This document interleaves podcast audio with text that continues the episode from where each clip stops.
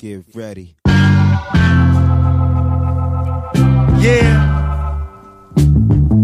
Y'all ready for some live shit? Welcome. Welcome to the D, baby. It's all live down here. What you see is all real. Uh, yeah. What up, though? What up, though? Welcome back to the eighty-ninth episode of the Door Up Door Podcast. Mm-hmm. And we's back. We is. Um, Yo, do we got plans for a hundredth episode? Because we creeping up on it kind of quick. So, eleven more weeks. I thought about that last week, and I guess we need to do the count off to see, because originally we thought about doing the the day road trip to what was it, Whataburger? Mm. One of them burger spots we were talking about, like in Ohio. Okay. Um. So I think we need to do to do a uh, a check on the calendar. We're at eighty-nine right now. So eleven so weeks is just under three months. One, two, three, four, five, August, six, seven, eight, nine, ten, eleven, eleven. If we if we record it every week, would take us into like the first week of July. The first week of July. Yeah. Wait. So we're in the first week of... You said eleven weeks, right? You said eleven episodes. Yeah. Is that eleven? Yeah. No, I can't be... Yeah. eighty-nine. This is May. So, yeah. So, eleven episodes. So, oh, man, it would take us... Oh, one, yeah, that would two, take us... three, four, five... The first week of July? Six, seven, eight, nine... Nope. Okay. ten, eleven. Actually... We wouldn't be recording that eleventh week, because that's the week of July twentieth, which I'm going to be out of town. Okay, I'm like, damn, you I, know I we was, ain't going to record eleven weeks from now? No, nah, I was I was counting. I was I miscount. I miscounted earlier, but the count now has us around July twentieth, which I'll be out of town that week. Um, So, and this, and this is saying if we record every week until the end. Mm-hmm. But, you know, shit happens. Um. Yeah, we might have to work unpaid overtime. Who knows what could happen?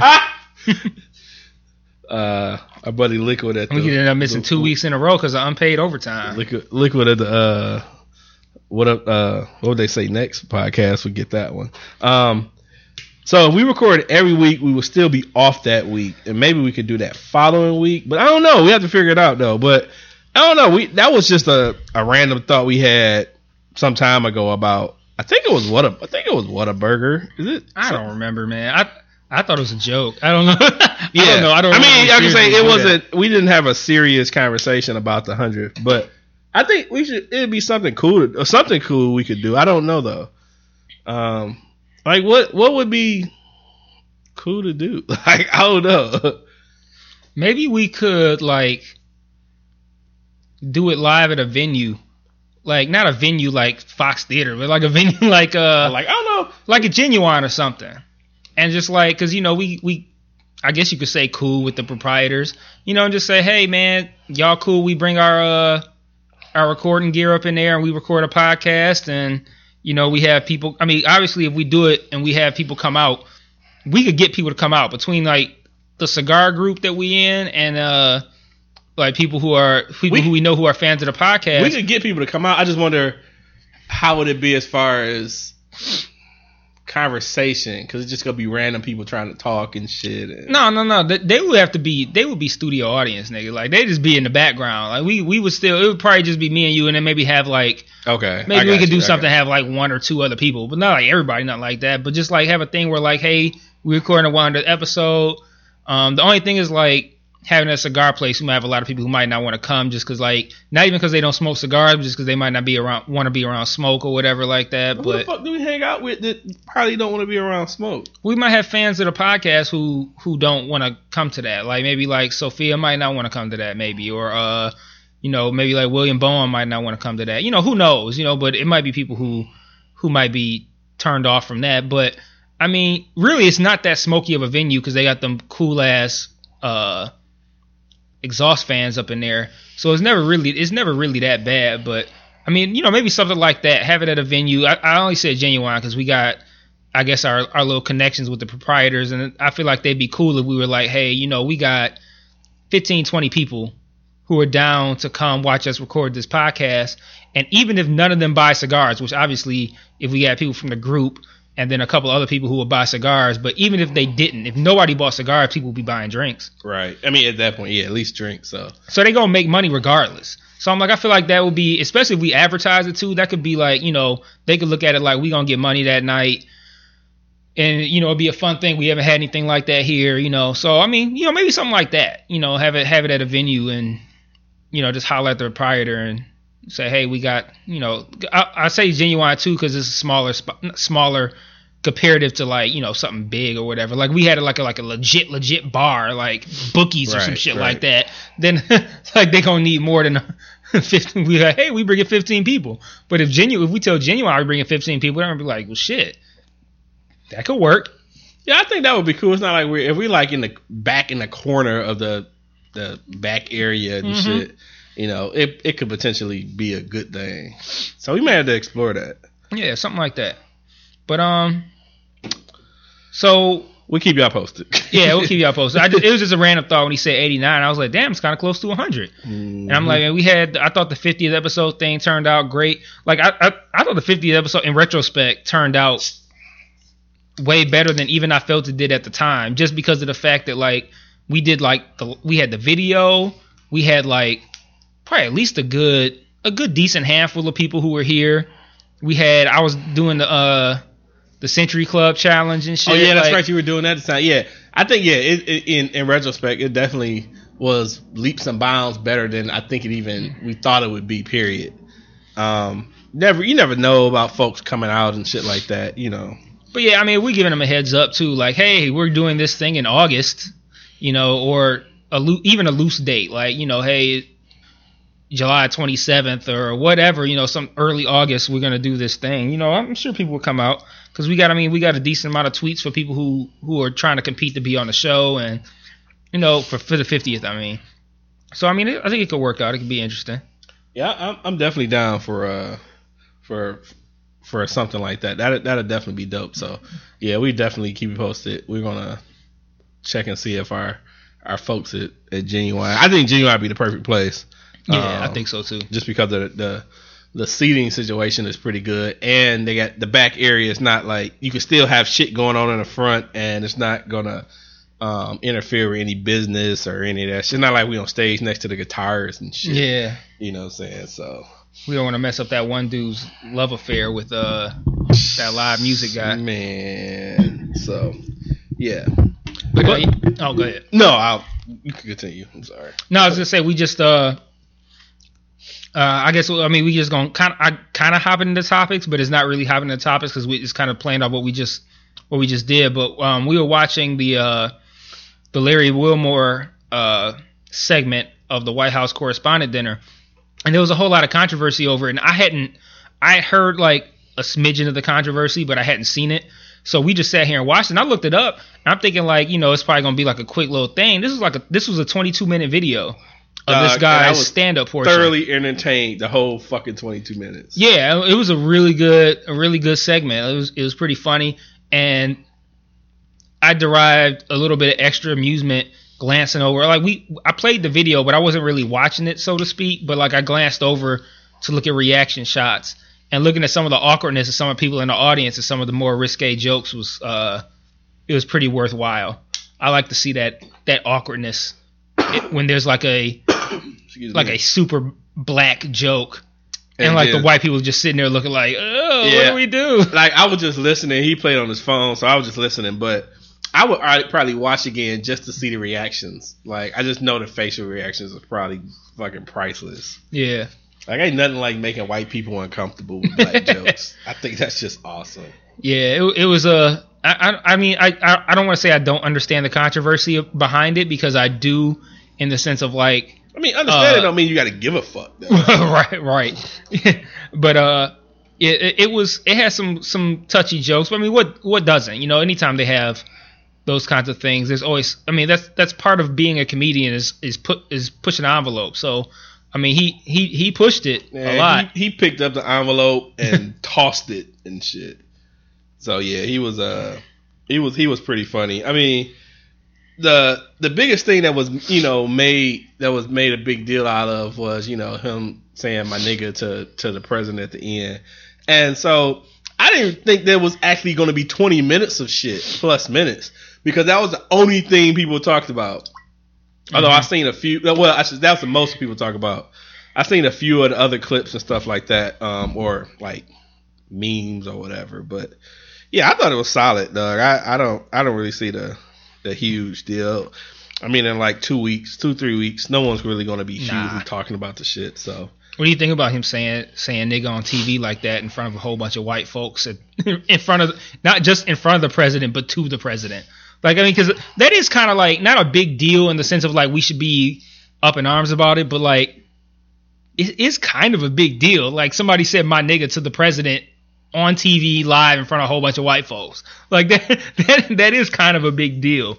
Like, do you think it should be as controversial as it was? I think I don't think it should be as controversial, controversial.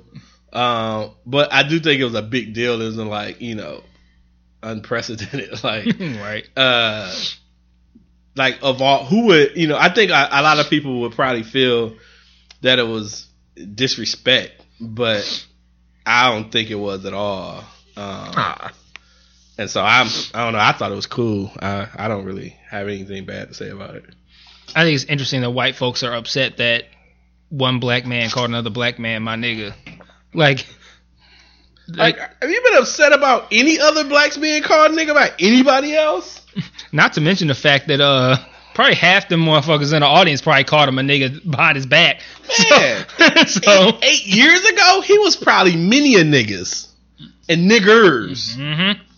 So I just, you know, once I seen that happen, I was like, man, I bet the think pieces are going to be on on bang, dog. And I haven't, well, I don't really, first, I don't even read think pieces like that.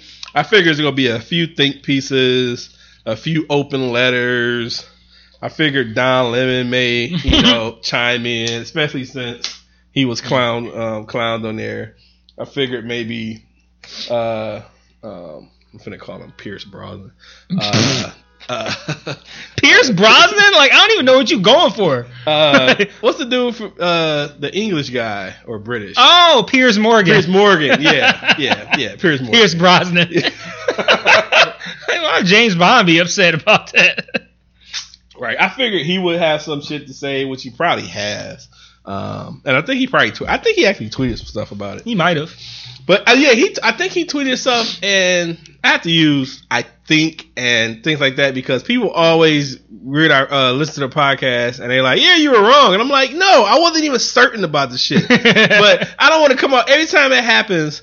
Someone says, "Oh, you were wrong," or "This is that." I'm like, "No, motherfucker, I wasn't even sure." And just a, just a disclaimer: I'm never really sure if I say shit like I think. So that, let's just put that out there. That's kind of implied within the term. It I think should be that you're not it sure. It should be. You know what I'm saying? But yeah, so I think he had posted something about, and he put in, uh, uh, and he he and censored it, and then put E R at the end or some shit like. He clearly didn't say nigger. Yeah. At all. At all. Interesting.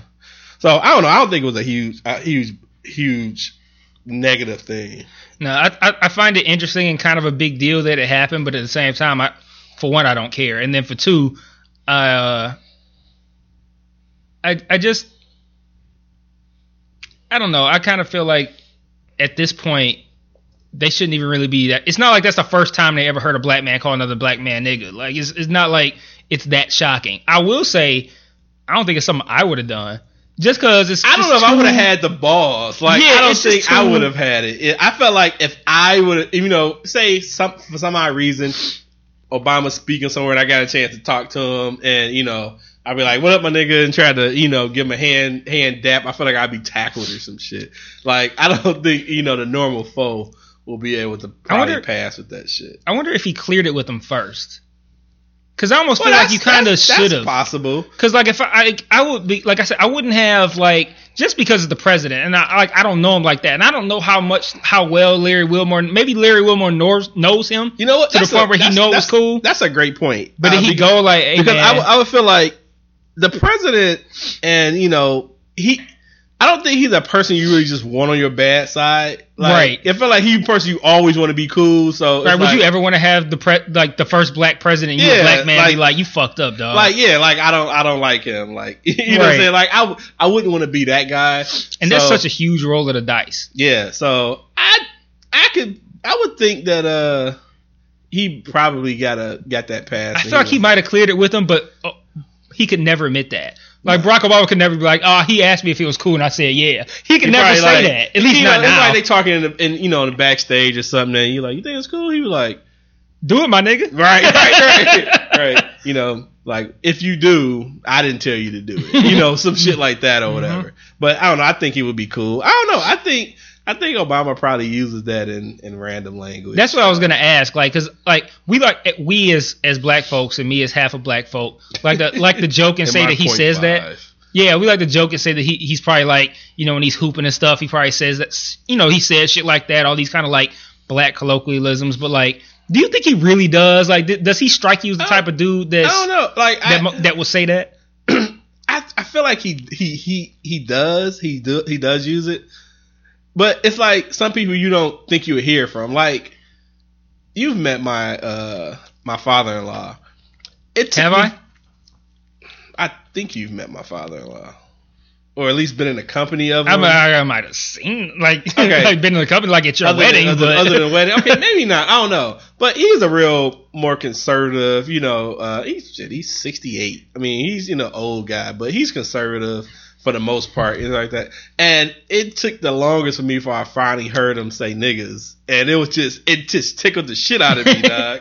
I, I forget he was talking about some some people coming down the street or some shit like that. And he's like, are these go crazy niggas out here? You know what I'm saying? Some shit. Like, and it just, fuck yeah. I was like getting like a, like a little schoolgirl and shit. Like he said, niggas.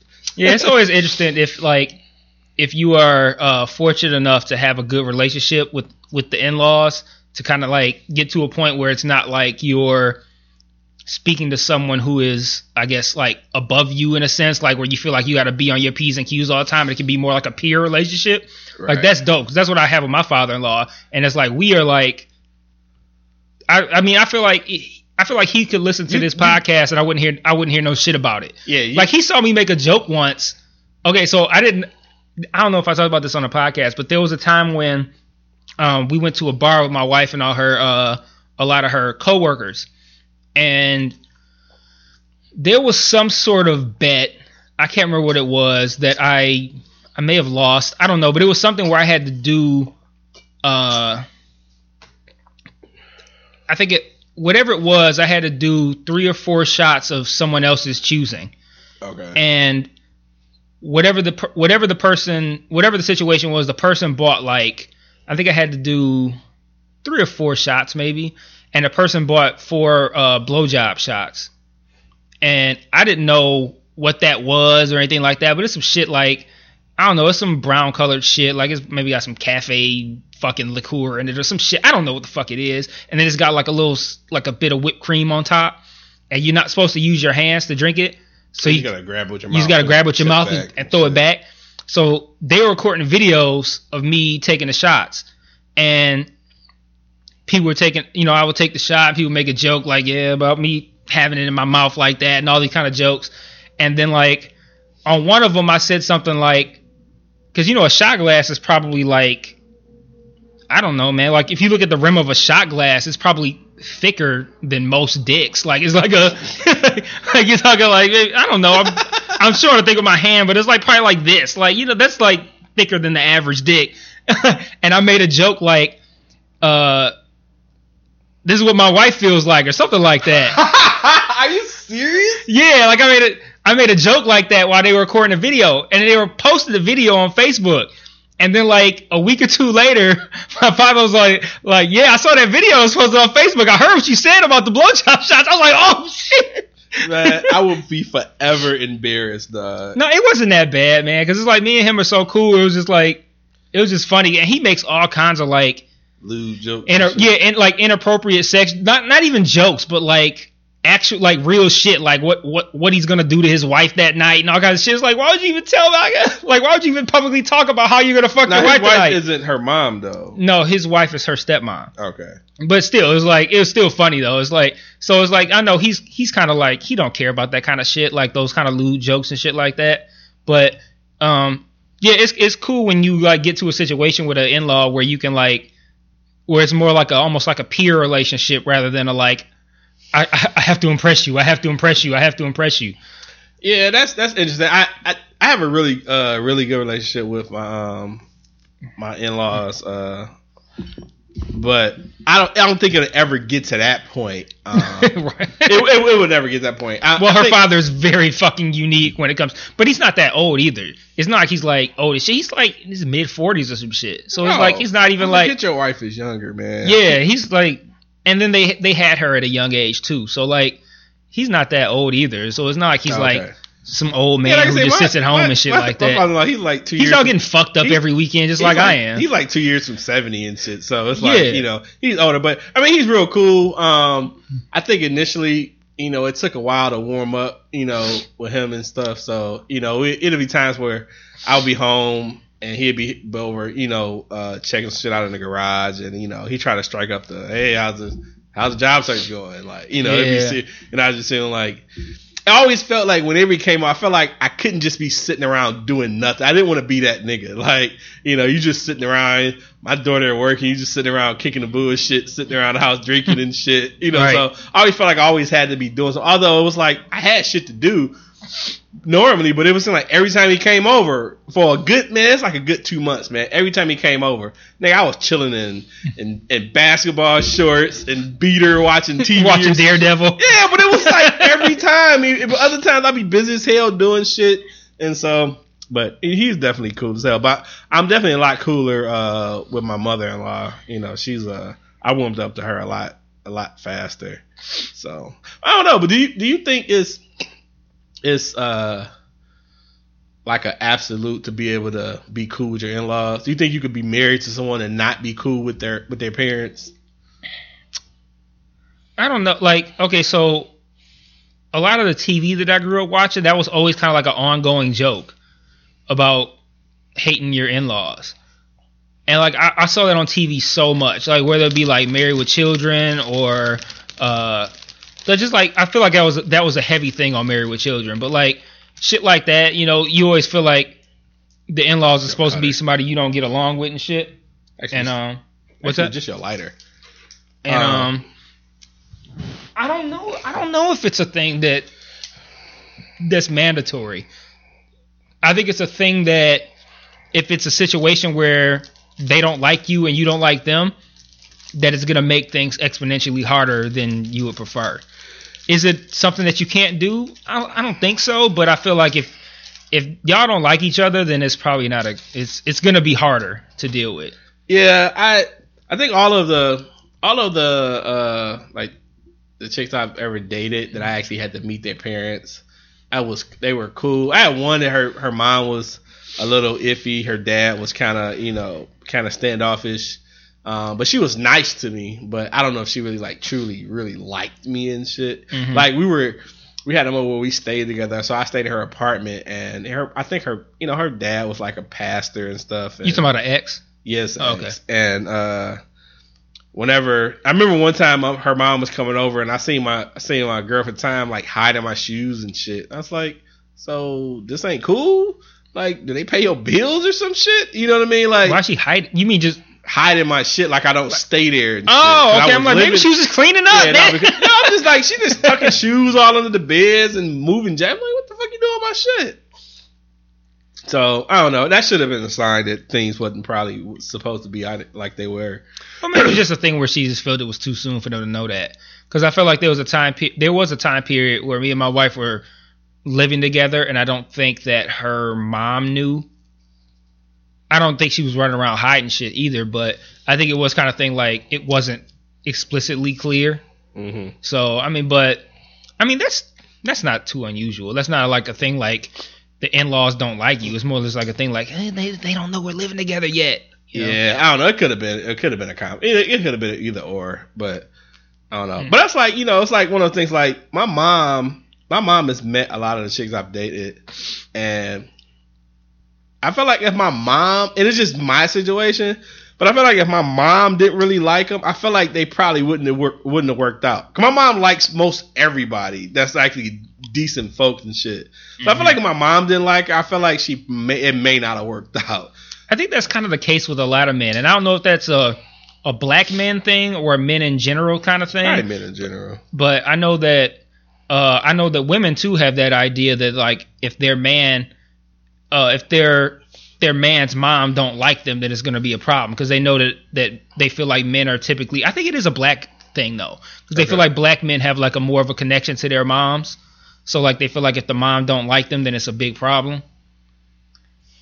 I don't know if it's a big problem unless the mother is like vocal about it or is antagonistic whenever well, whenever yeah. the, the well, whenever the woman is around. And I think T V has made that too. I think you I think T V has had like some mean ass black moms when they came to them mm-hmm. dating their daughter, dating their sons and shit like that.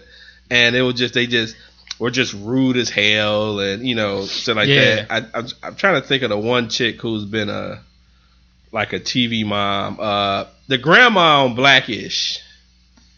Oh, uh, yeah, she's the um, she was the uh one of the aunts on Fresh Prince. Yeah, yeah, she's all. I see that she's kind of been that one that you know turns her nose up at her, you yeah. know, and and so I I've seen that in certain situations with folks, but I don't know. I just felt like you know my mom is you know she's probably the, you know one of the cooler cooler people on earth and. I feel like if she if she didn't like somebody, I, I would probably like, damn, why don't she like her? Like, what's fucked up about her? Or whatever. My mom but, would never tell me that, though. Like, not blatantly all rip. Because she doesn't want to be that – like, she doesn't want to be a factor in my decision like that. So I feel like if my mom didn't like somebody, she would probably be way more low-key about it. Like, she would try or at least fake it. And then maybe if... Yeah, I can see my mom doing that, yeah. If it came up or something like that, she might be like, yeah, well, I don't like this aspect. But she wouldn't She wouldn't be just aggressively, like, antagonistic toward the person either. Because she's just not tacky like that. So, because that's, that is, that's tacky. No, it is. It's, it's definitely tacky. You know, I think if... You know, my my dad, before he passed, he was always... asking when I was gonna have kids and all this stuff, and I don't think he really he never met too many chicks I dated, uh, but I don't think he would he wouldn't he wouldn't give a hell. He just wanted grandkids, so he wouldn't have gave a fuck. Yeah, you know, he just like so when you have a kid, this was like I was like early twenties. I'm like man, I'm just trying to live right now, dog. Stop asking about these goddamn kids, nigga. I'm trying to avoid that shit right, right now. Right, right. I'm just trying to have some fun and blah blah blah. You know, so I don't know. What about the uh, um, siblings? What do you mean? Now you think you could, you know, be in a situation where you don't like their like their siblings and shit?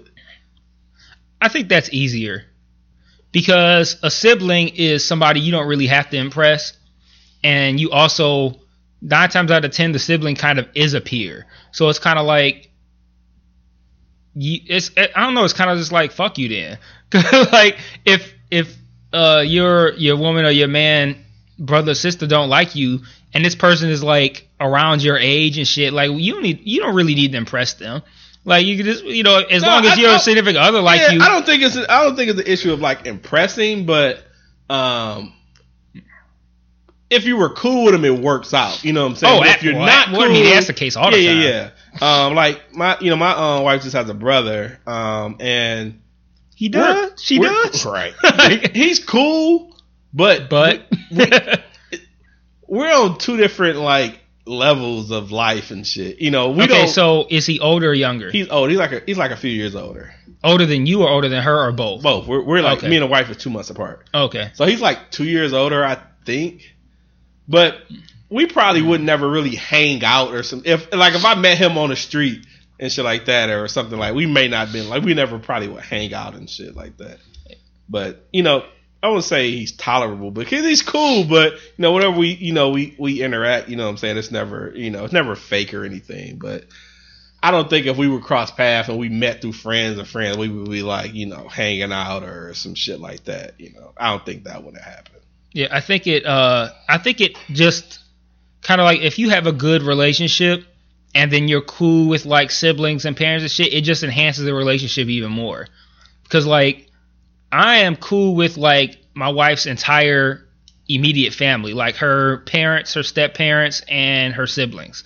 Now I'm cool with all of them, and like it helps that it helps too that for me, uh, being older and her brothers are younger, that they kind of like are, I don't want to say little brothers to me, but like they. Well, the only reason I say we little little brothers is I don't want to make them sound like kids, but like they, like I'm, like I, I genuinely like them. Like they're both like cool as fuck. Like, and I like them. Like it's not like a, it's not even like a fake thing. Like I tolerate your brothers. Like I like her brothers, both of them. Like they're they're cool. They're good kids. And like I, I said kids again. See, that's why I didn't want to say kids. They're both they're well, they're how, both of adult how, age. How, how younger? How how much younger are they? Um, one is, I believe, twenty, and I think the other is twenty-two, maybe. They're kid brothers, dog. They're kid brothers. I mean, well, they're over, they're over eighteen. It's so nothing bad kids, about but... it. You know what I'm saying? I mean, if my if my, my, my wife had siblings that were twenty-one, twenty-two, I, but shit, mm-hmm. if they're younger than my siblings, they're kid siblings. You know what I'm saying? Yeah. My, my sister's thirty-two and my brother's twenty-six. So yeah, my like, brother's thirty. So no, wait, my brother's twenty-nine. But still, like at It's still wait no yeah yeah my brother's twenty-nine, okay. I can't I feel like I, I felt like he turned thirty, but no, he hasn't. Um yeah, my brother's twenty-nine. I'm positive my brother's twenty-nine. Um yeah, I mean, the I don't look at them as kids per se. I, I think I, I think my only thing with the, the the term kid is that I know a lot of, like, especially like among like white guys, they love to call other guys that are like pretty much they're in their same age range kid, and I always. To me, it always sounds like dismissive to me. Like it sounds uh not dismissive, demeaning.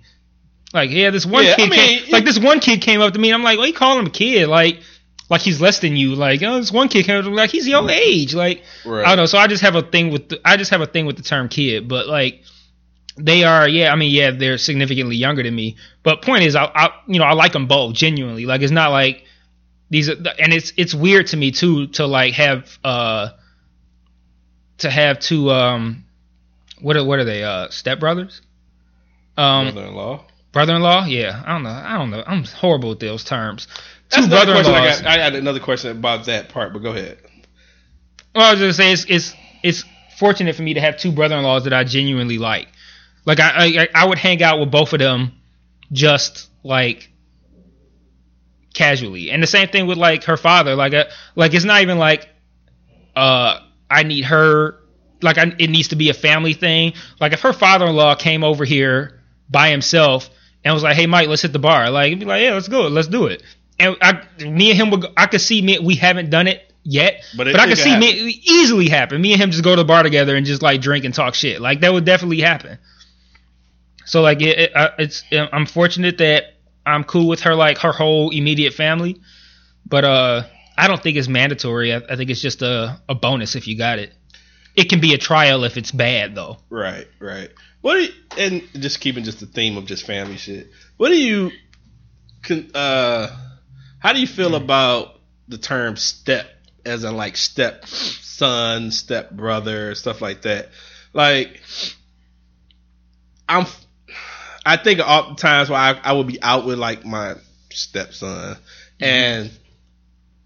Like I don't want to diss him, like I'm like I'm pushing him away, like he's not my real kid. But like, do you at some point do you feel that your wife would be able to uh, should just call Michael her son or stepson, or how do you how do you feel about that? The titles when it comes to that.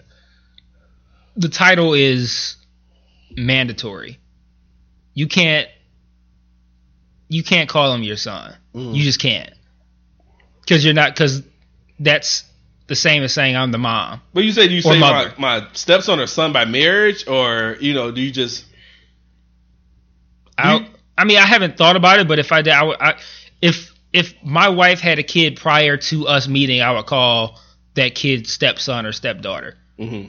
Because and it's it's not in any way. You think of, it takes it takes away from anything, or it's just what it is. It's just, it, it's just what it is. Like I, I feel like, 'cause, and I feel like it's a respect because like you can't because I feel like if if I just called that. That child, my son or daughter, is disrespectful to that kid's actual father. Really? I don't. I I guess I never looked at it. Because that kid has a father, so I can't say that's my son. He has a father. But that doesn't mean that, you know, you're not, you're not, you don't play a role in his life, his or her life or whatever. Wait, wait, wait, wait, what? You passed my lighter back? Um, I was saying, I guess it doesn't, it doesn't take away from that, that child having another, you know, parent or another father or whatever. But I can, I can see what you're saying with that. Just the way I look at it is like, if you say, if you say son or daughter, that implies mother or father on your end.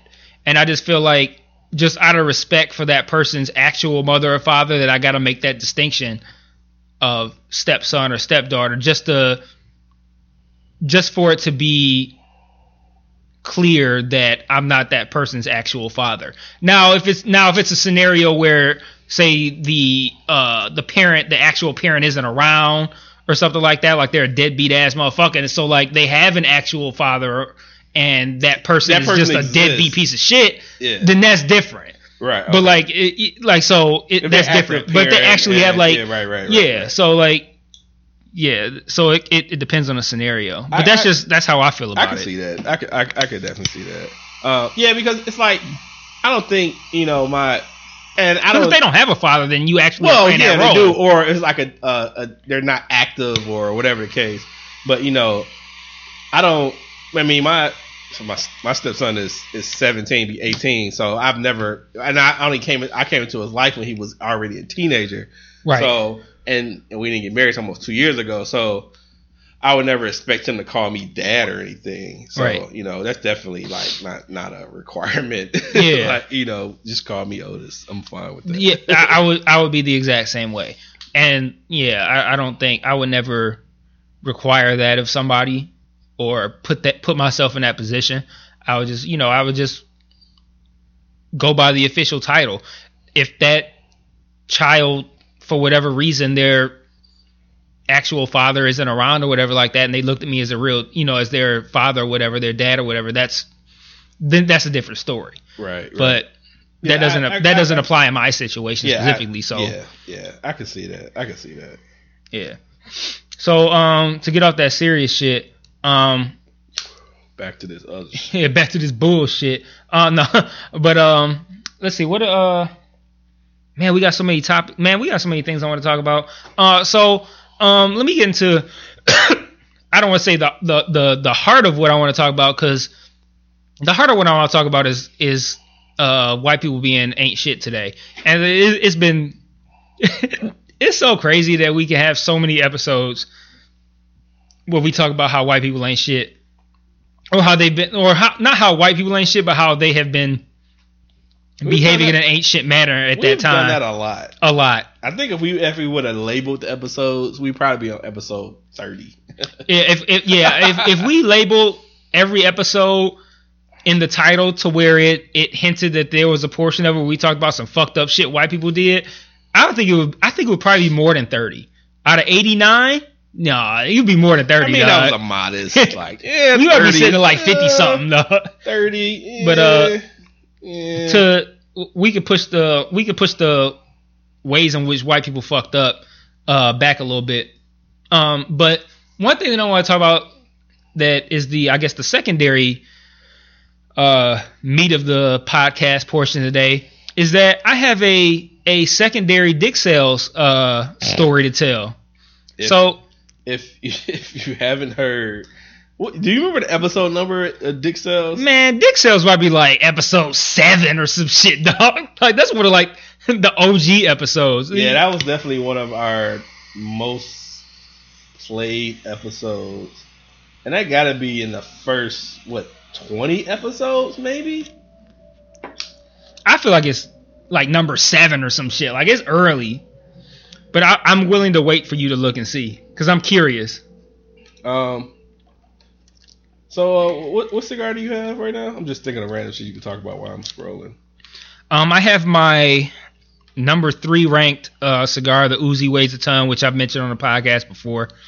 Um, Can't wait! I just ordered one of those. Yeah, it's one of my one of my favorites. Um, yeah, it's it's it's a long time. It's one of my it's one of the ones that I smoked and it was a favorite. And then over the course of what's now probably been, how long have we been smoking cigars, man? It's got to be like at least like three, four years at this point. Roughly.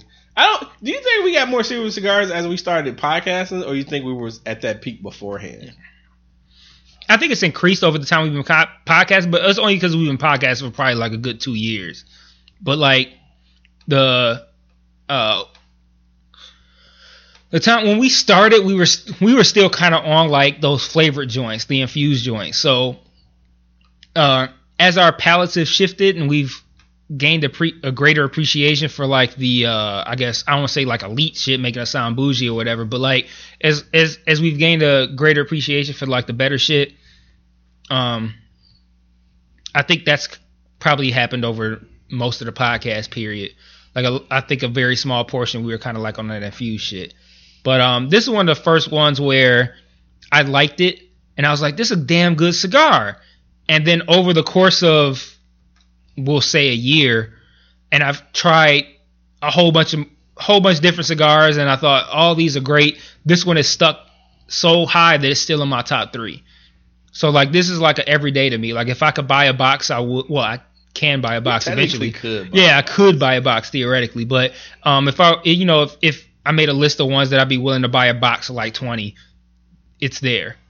Um, if I wanted to buy a box, it would probably be the uh, the Hoya Antonio nineteen seventy, or I gotta fucking try that. Or the uh, hey, you know, I may, you know, be up to trade you one for one. Um, Man, shit, you got to, dog. As many times I done bought some shit and I done traded your ass. Yeah, I'm like always you, up for trading. Yeah, but I never trading. think about it though. Yeah. But like, is that one of the ones you just got? The, the nineteen seventy. The, yeah. Yeah, I just bought, that's the one. So I have that next week. Okay, so we'll make Shit that happen. So we'll make um, that happen. But I ain't gonna trade you no Romas for it though, because yeah, yeah. I, I got my Romas. You sitting coming, right? So that's what I'm saying. Because yeah. you sitting on. No, you, no, no. I'm you good, got yeah. them on deck. So yeah, I don't, maybe the uh, Tatiana. Mm. Uh, that'd be okay. Fine. Yeah, that's, I think that's that'd good. Be good. That's a good um, one. Oh, so seventeen episode seventeen was dick sales. Oh, okay, I was way off. Can you think how many? You know, you can guess how many plays we got for that episode? um. two hundred something. two hundred plays? Yeah. That's real modest, dog. Really? Very modest. six hundred something.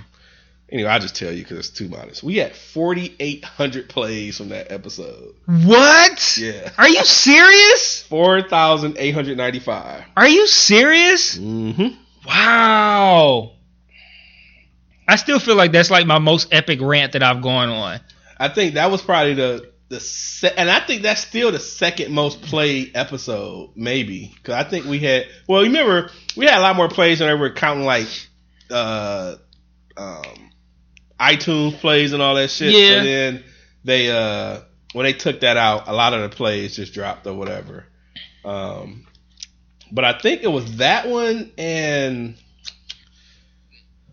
I mean, there was another had, had a lot, crazy, but forty-eight hundred. We had some crazy uh, titles. I'm just looking at the episode. I know there were a couple that creeped Ep- over a thousand. Episode forty, more than forty-eight hundred. That might that's got to be the most. No, nah, it's not. Um, really? I'm pretty sure that uh, the Why You Gotta Be So Rude episode had way more plays.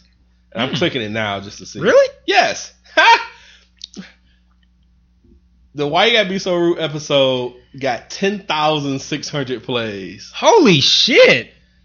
That, but see, that had a lot of plays when iTunes was. Uh, but was still, like, fuck. It was. I remember it being at like five, like uh, five thousand. I remember at some point having like five thousand plays with that one. Wow. And that thing has had, and that had the most downloads at thirty three hundred mm. downloads. Wow. The idea that thirty three hundred or ten thousand, however many, what you say? What was the first number? The plays? Ten thousand six hundred. The fact that ten thousand people might. Possibly could have listened to that is mind-boggling to me. Yeah, I, and and I think the episode was great, but I think it played into that song being really popular at that time. Yeah, it definitely did. Yeah. The the the Dick Sales one is my fa- is still my favorite though, mm-hmm. because like that was that one and Nigga Days are still my favorites because like I, I it had a rare combination of being profound but also being angry and also not being too drunk to. To remember what the fuck we talked about. No, no, to be able to even speak oh, it, this, right, to, right, right, to be right, able right. to com- convey my thoughts clearly. Because right. there's so many episodes where like I have good ass thoughts And then by the time I actually get to talking about them, I'm like buzzing up to the point where I'm just like fucking up my speech and I can't get my words together and I can't get my point across. But like the ones where like I'm just buzzed enough to where I'm I'm sitting good, but I can still get my thoughts out and they're still coherent and shit like that. I had the, the Dick Sales had an epic rant, and I know Nigga Days had an epic rant too. I don't know, Nigga Days later or earlier? I don't remember. May have been earlier. Um, but yeah, man, I think, you know, as as as non-popular as we are, I feel we had some good episodes that got some great plays, and those two are definitely a, a testament to that. So, um, um, what were we talking about? Where were we going with this? Well, I was gonna I was gonna tell my Dick Sales two story. Oh yeah yeah yeah yeah yeah yeah. yeah. Uh, so I was gonna say with with Dick Sales, like we might have listeners. I, I don't know. I don't feel like we've gained very many new listeners lately. So I figure anybody, most people who are currently listening have probably heard the Dick Sales episode, but if there's any chance that there are people, okay, so like Baylor the Great, he ain't heard that shit probably. I don't, I doubt he went back to episode seventeen yeah. and like caught up and shit. But uh, for like somebody like him who hasn't, who who's like joined our, now. who's an actual fan now, who joined us lately, who might not listen to like the older shit, the Dick Sales episode, the, the premise basically was that I talked about how I've noticed that like a lot of white dudes will like piss and not wash their hands. And then, like, I, I was basically saying that, like, it's crazy that um, that white people can be racist, but at the same time, they're, like, touching their dicks and just leaving and, like, leaving cells off of their dick on, like, doorknobs and shit like that or, you know, all kinds of crazy shit like that. And that was, to me, it was, like, mind-boggling because I think I, I – I don't. I think a combination of that and maybe one other episode I was talking about how I think it's crazy that you can be racist, but, like – you don't wash your hands after you piss, or like you walk outside barefoot and the, the bottom of your feet is black, but you racist. Like, how are you dirty and racist? Like, at least be clean and be racist, you know, shit like that. So, but the premise behind Dick Sales was was white dudes pissing and not washing their I don't hands. Know too many clean racists, but yeah, I mean, yeah, I mean, if you racist, you obviously are. You there's something there's something missing in your brain, so you might think that it's cool to like go go in the bathroom and piss, and then, you know, say flush the urinal with your hand and just walk the fuck out. Like, can you imagine, like, if you work in a place where you work with guys who primarily don't wash their hands after they piss, how many Dick Sales are on that fucking doorknob? Like, that shit is so humbling that it, it, it will make you just, like, use a paper towel to open the door and then still use, like, hand sanitizer after you leave. Like, it's crazy. I, I, and I, I see it all the time. Super, super sidebar. Uh, I, I hate... Like, I understand this whole recycle age and shit like that, but I feel like if a bathroom makes you, forces you to fucking air dry your hands, you should at least have a fucking push to exit door. That's it's it's nasty as fuck. Like, I gotta air dry my hands, then I gotta touch the fucking doorknob that somebody else didn't wash their hands on. Right. Fuck that. Put, let me push the door out if you're gonna force me to air dry my shit. Otherwise, give me some paper towel so I can grab the fucking handle, throw the paper towel in the fucking garbage, and keep going. What what really irritates me is one of the, the, the theater that I go to to see my movies, and I go to the same theater all the time. The theater has those like Dyson hand dryers where you kind of like almost like dip your hands in, like you're yeah. dipping them into a pot or something, and you dip your hands in and it air dries them. They have the thing where you can you can pull the paper towel out of it, but it's always empty, and like that really irritates me because I'm like, I don't want to do the drying thing, but if I have to do the drying thing, make me feel like that's my only option. Right, By still right. having the paper towel thing there, it makes me feel like you could put paper towel in there for me to but do that, don't. but you don't. You don't. And like that, that irritates the shit out of me. And, and every time I go to the movies there, because it's when you go piss after a movie, obviously there's a whole bunch of people leaving the theater at one time, and that's just your theater. There's could be multiple theaters of people leaving at one time. There's a huge traffic flow in bathrooms at movie theaters, and I see people. But any doors in there though? Is it doors in there? No, there aren't. There oh, okay. aren't any doors. Aren't, but okay. it's still for me. It's still troubling to to see it. See people just like piss and like leave. Oh no no no! I'm not excusing that. I'm just saying at least you know you can air dry your hands and not have to touch a door to leave. Right right yeah yeah that's true. Uh, Pete, um, it's a restaurant I go to. Uh, Pita Cafe. Uh, Pita. Pita. Oh, okay. Kind of like a almost. Please don't they, tell me what a pita is. I know what no, it is. No, no, no. I wouldn't okay. say that. I was going like to say the style of restaurant. Whatever okay. you call like a... I don't... I don't know the style restaurant. They have shawarmas and everything in that. So whatever the case, their bathroom, they, it's right on, it's on Greenfield and six ninety-six. They have one of them steps on the door that you step on and pull the door open. We got that at work now. That's dope as fuck, dude. Yeah, we got that at work now, and it's on like every bathroom door. Yeah, that shit's awesome, dude. dude. Let me use that if you could make me air dry my fucking hands and shit. But I'm sorry. Yeah, at work we still have that, but at work we still have the hand drying, the actual paper towels though. So like I can still pull the paper towel. So yeah. But we also have the foot thing. Cause then I'm using then if I do that, I'm use I'm I'm forced, if I have a long sleeve on, I pull my sleeve mm-hmm. and I grab the fucking door. But now I'm got, I got like dick cells on my sleeve now and shit. And I might rub that on my pants and I might touch my pants. I'm, so I'm end up having it on my hands anyway at some point. So yeah, so dick retarded. Cells are there. So anyway, uh, as far as uh, so to tell the dick cells two story, it's, it's real short. But um, I would say I don't know. Man, it was a while ago, maybe a couple months ago. I talked about the dude who was on Gay ten that I work with. Oh yeah, yeah, yeah. Dude who used to sit next to me. He's like a gay dude, but he was like he would always come in on ten every morning. Like it's like eight, nine o'clock in the morning, and he's come. He comes in turned up, like he's not turned up like hype, but he's like like he's been awake for like five hours. Like he's just talking. He's loud. He's talking about all kinds of shit, like what he did over the weekend, and he was just like so extra. Gay like, ten is awesome, dude. He is. I, I love that term, like, because it's like, like I said on that po- whatever podcast that was, it's like somebody can be on ten, but it's way different for a gay person to be on ten. When a gay person is on ten, they're extra, and like he's cool. Like I like this dude, man. He's he's fun. He's funny. He's like he's cool. He's a good dude, but like, it, I just always found it funny that he would always come in just like extra at nine o'clock in the morning. Like, can you at least be? Can you at least wait till noon to be extra? But anyway. So, um, so Gay ten used to sit next to me at work, like to my right, and uh, he changed teams, so he left, and he left my building completely. I didn't see him, and uh, w- let's say uh, two weeks ago, they told us that our team was going to move buildings again, and we were going to go back to the original building that we initially were in, and they were like, well, the building's not ready yet, so... Uh, we want y'all to work from home. Work from home for the next week. So last week I worked from home all week, which was great. But I'll say, you know, if somebody wants to know, I'll tell them about how great it was. But anyway, how great? Was irrelevant. It, it was great. But um, well, it, it was great, but it wasn't.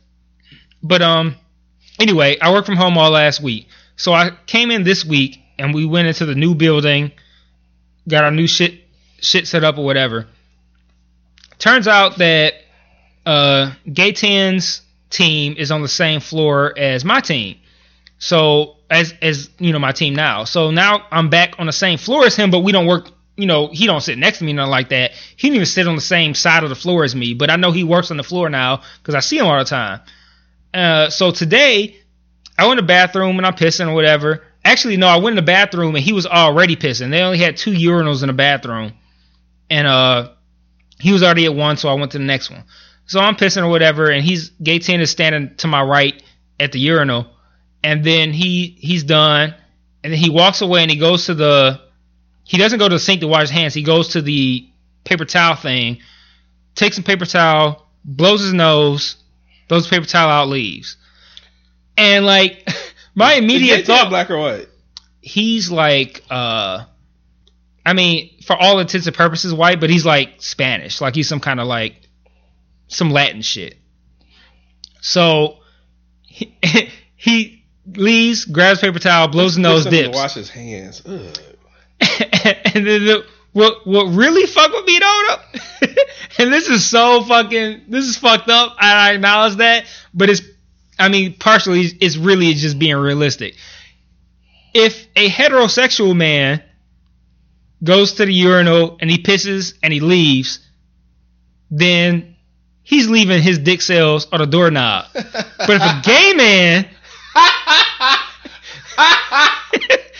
pisses, pisses at the urinal and then walks out, leaves, he's not just leaving his dick cells on the doorknob. He's leaving the rest of the other. other he's leaving cells. The cells from the inside of another man's asshole on the fucking doorknob. You know what? I'm laughing at other at other dicks, but you're like, oh, wow, yeah, that's. And that's not even like. It's not even like to say because I know that I, I think I uh, I had a conversation or I read or something like whatever whatever the case may be that the idea that two gay men have anal sex isn't necessarily true. Like they, they, they might not do that. Like they might just be like, they might just do oral, or they might not, it's not, it's not a given that a gay man. Is that, that's so, I don't know many gay men that I've actually talked about their sexual, I don't, I, I don't know any gay men that I've talked about their sexual experiences with. I'll just say that. But I just assume that's just a given. Like, I think I heard somewhere that it's not a guarantee that they, they that they do anal. Like, that's not guaranteed. But, I mean, that's a topic that Gardnow can educate us on, because Gardnow is, she knows about, she's like a sexpert. I don't know, it's what it's what she does. So, if she, if, I mean, if so, that's a stat that they don't actually, that, you know, gay men don't necessarily do anal, which I'm pretty, I feel like she's the one who told me that. That is not a guarantee that gay men do anal. I've had like but, so many random thoughts in the last like ten seconds in my head, but then I started canceling them out. Like, that's stupid, Otis. uh, so, but you just don't know. You just don't know. It's, well, no, it, no, we don't. Uh, we don't know. I'll, I'll, okay, I'll I'll say the stupid thoughts I hit my the stupid thoughts in my head and, and the ones I canceled out. Like, I feel like as a as a man, no matter what your preference is, you may seek out penetration of some sort. But then I said, okay, maybe that's not the case, because you figure as a woman, she may want some kind of insertion or something. But if she's gay, mm-hmm. I've seen many videos of women just fucking rubbing clits on each other and shit. Yeah, that's just hot. It is very hot. It's very hot.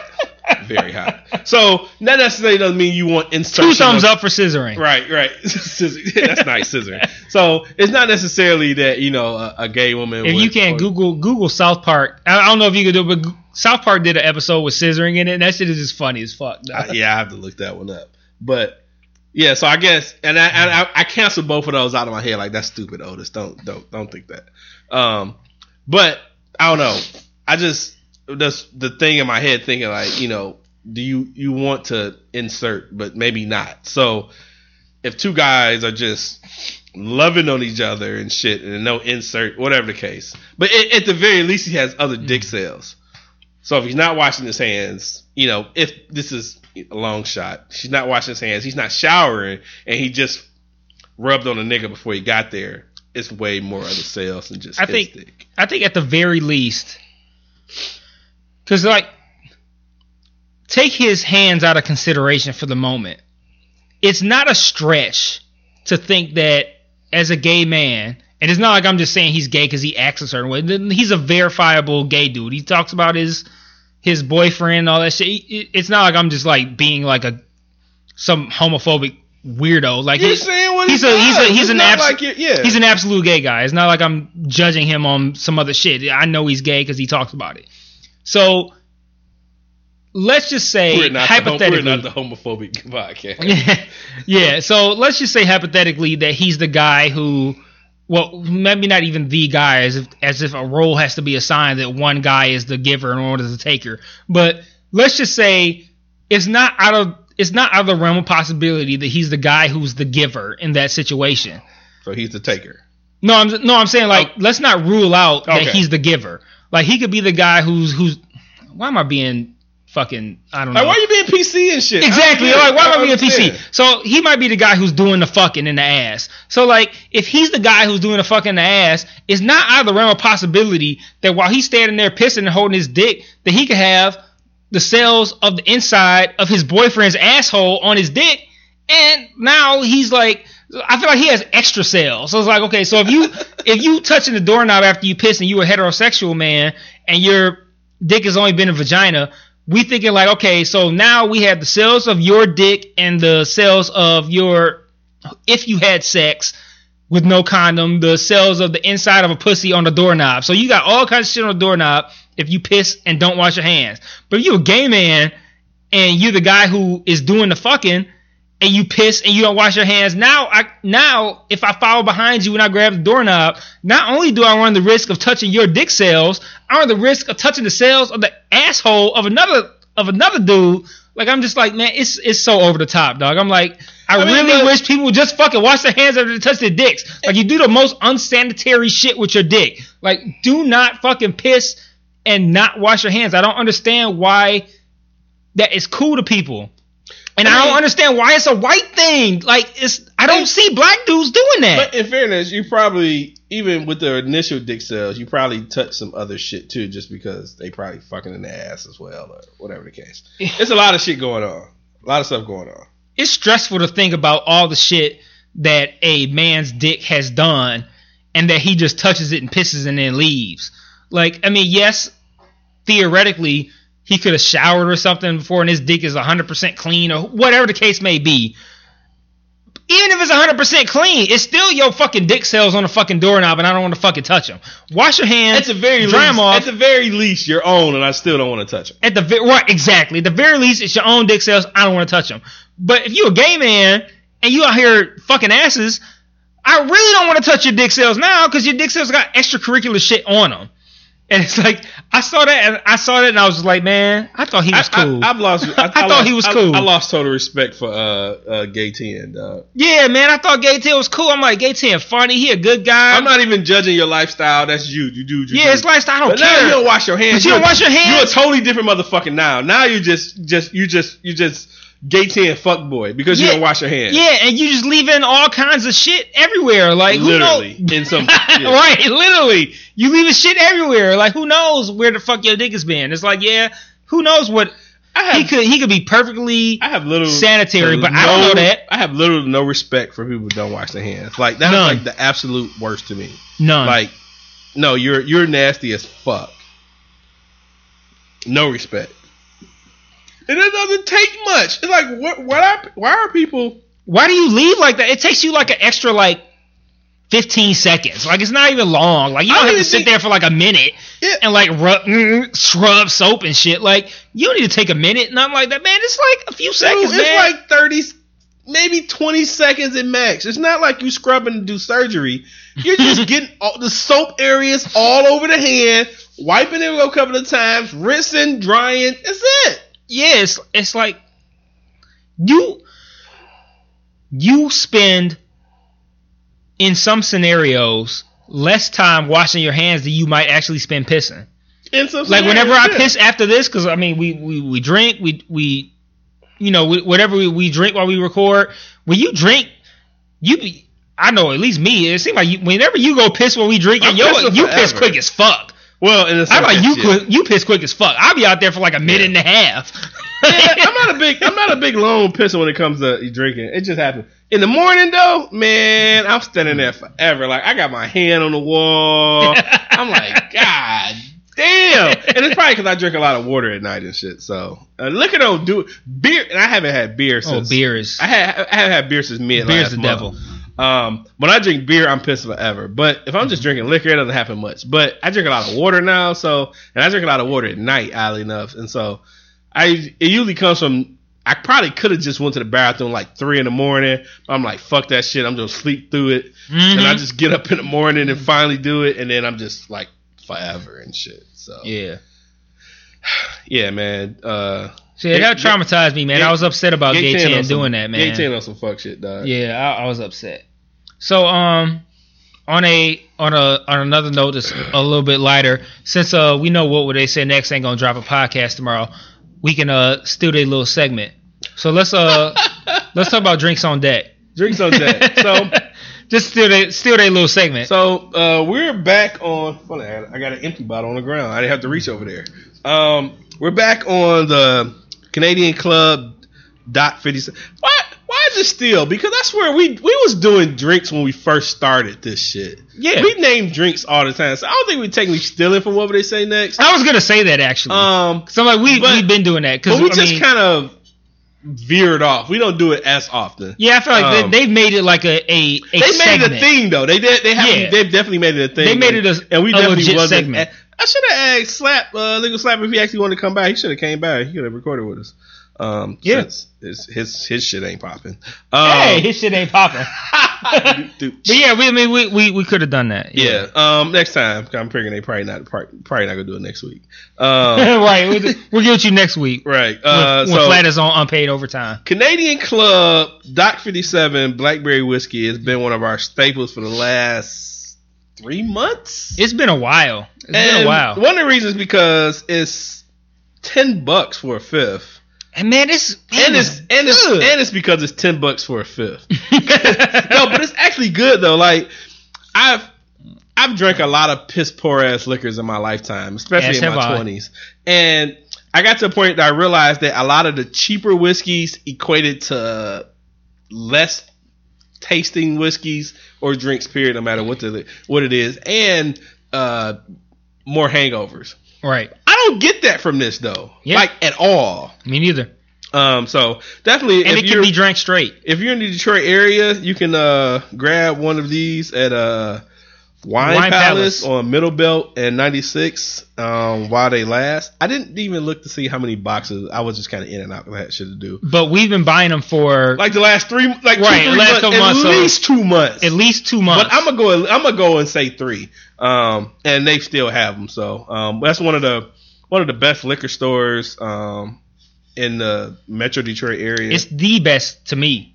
To me, that's my favorite liquor store. It's between, well, it's between that and Merchants. Merchants. Well, uh, Merchants I look at as like a. Well, Merchants is more of a beer and wine. Well, they have a lot of, they have their, their selection to me is better with the beer and wine. Yeah, I, I kind of look at Merchants as like an all-encompassing alcohol place.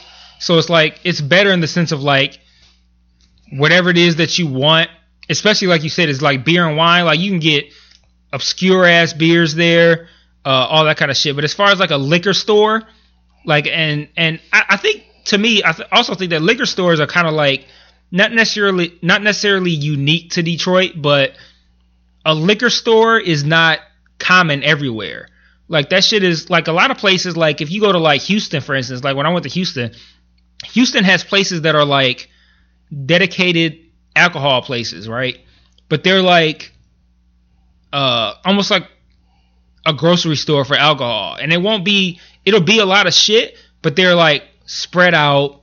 They close at regular fucking business hours, shit right, like that right. But here we have liquor stores on every corner. They're open till two, three o'clock in the morning, and they have all kinds of crazy shit. So in the liquor store sense, Wine Palace is... And it's much better than... uh and Merchants Close. I'm right? president. Merchants, Merchants Close are like seven or eight or something. Mm-hmm. So And, and, the, and the plus about uh, Wine Palace is that they actually sell... They have a small humidor, which is actually a pretty decent... Oh, I shouldn't well, even say... Yeah. I just heard that they're uh, supplied by Wild Bill's. Oh, okay. Found that out. That um, makes sense.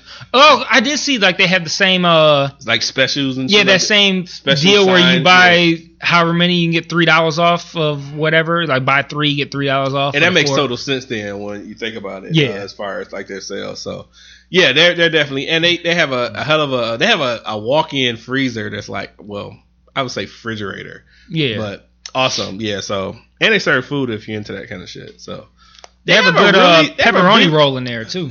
How's it? It's good. They have a really good selection of cheeses. They do. They yeah, do.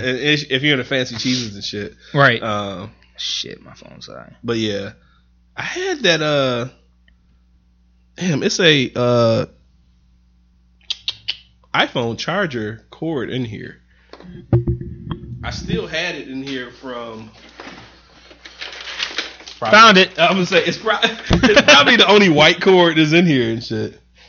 Yep, that's it. You can use this base if you need to, um, as far as a, a real I'm base on, or your computer. Anyway, yeah. Um, so what, what are we going with next? Um,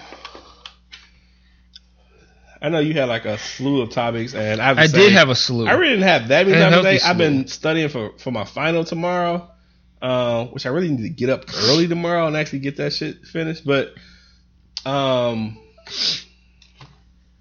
what? Oh, do you want to talk about the uh, the voicemail we got today? Mm-hmm. Yeah, so we got a voicemail from Garden Owl, and uh, it was about uh, some shit we talked about a few weeks ago, and I can't remember all the details of it, but it was basically uh, it was Kim Kardashian had dropped some nude or semi-nude picture. I can't remember the picture, but the general idea of the podcast, or the portion of the podcast, was that she was garnering a whole lot of slander for posting her news for like nine million time, or posting some like sexy shit for nine million time. And we were saying that it was ironic that feminists fight for women to have the right to do whatever they want to do, like, you know, post post titties or and, and post titties make it sound like it's it's you know like like like feminists fight for the right to get naked. Right. There's no, but the point is that they fight for women to have the right to do as they please or do the same kind of shit that men do without repercussions. But people will slander Kim Kardashian for the same shit that they praise someone like Rihanna for doing.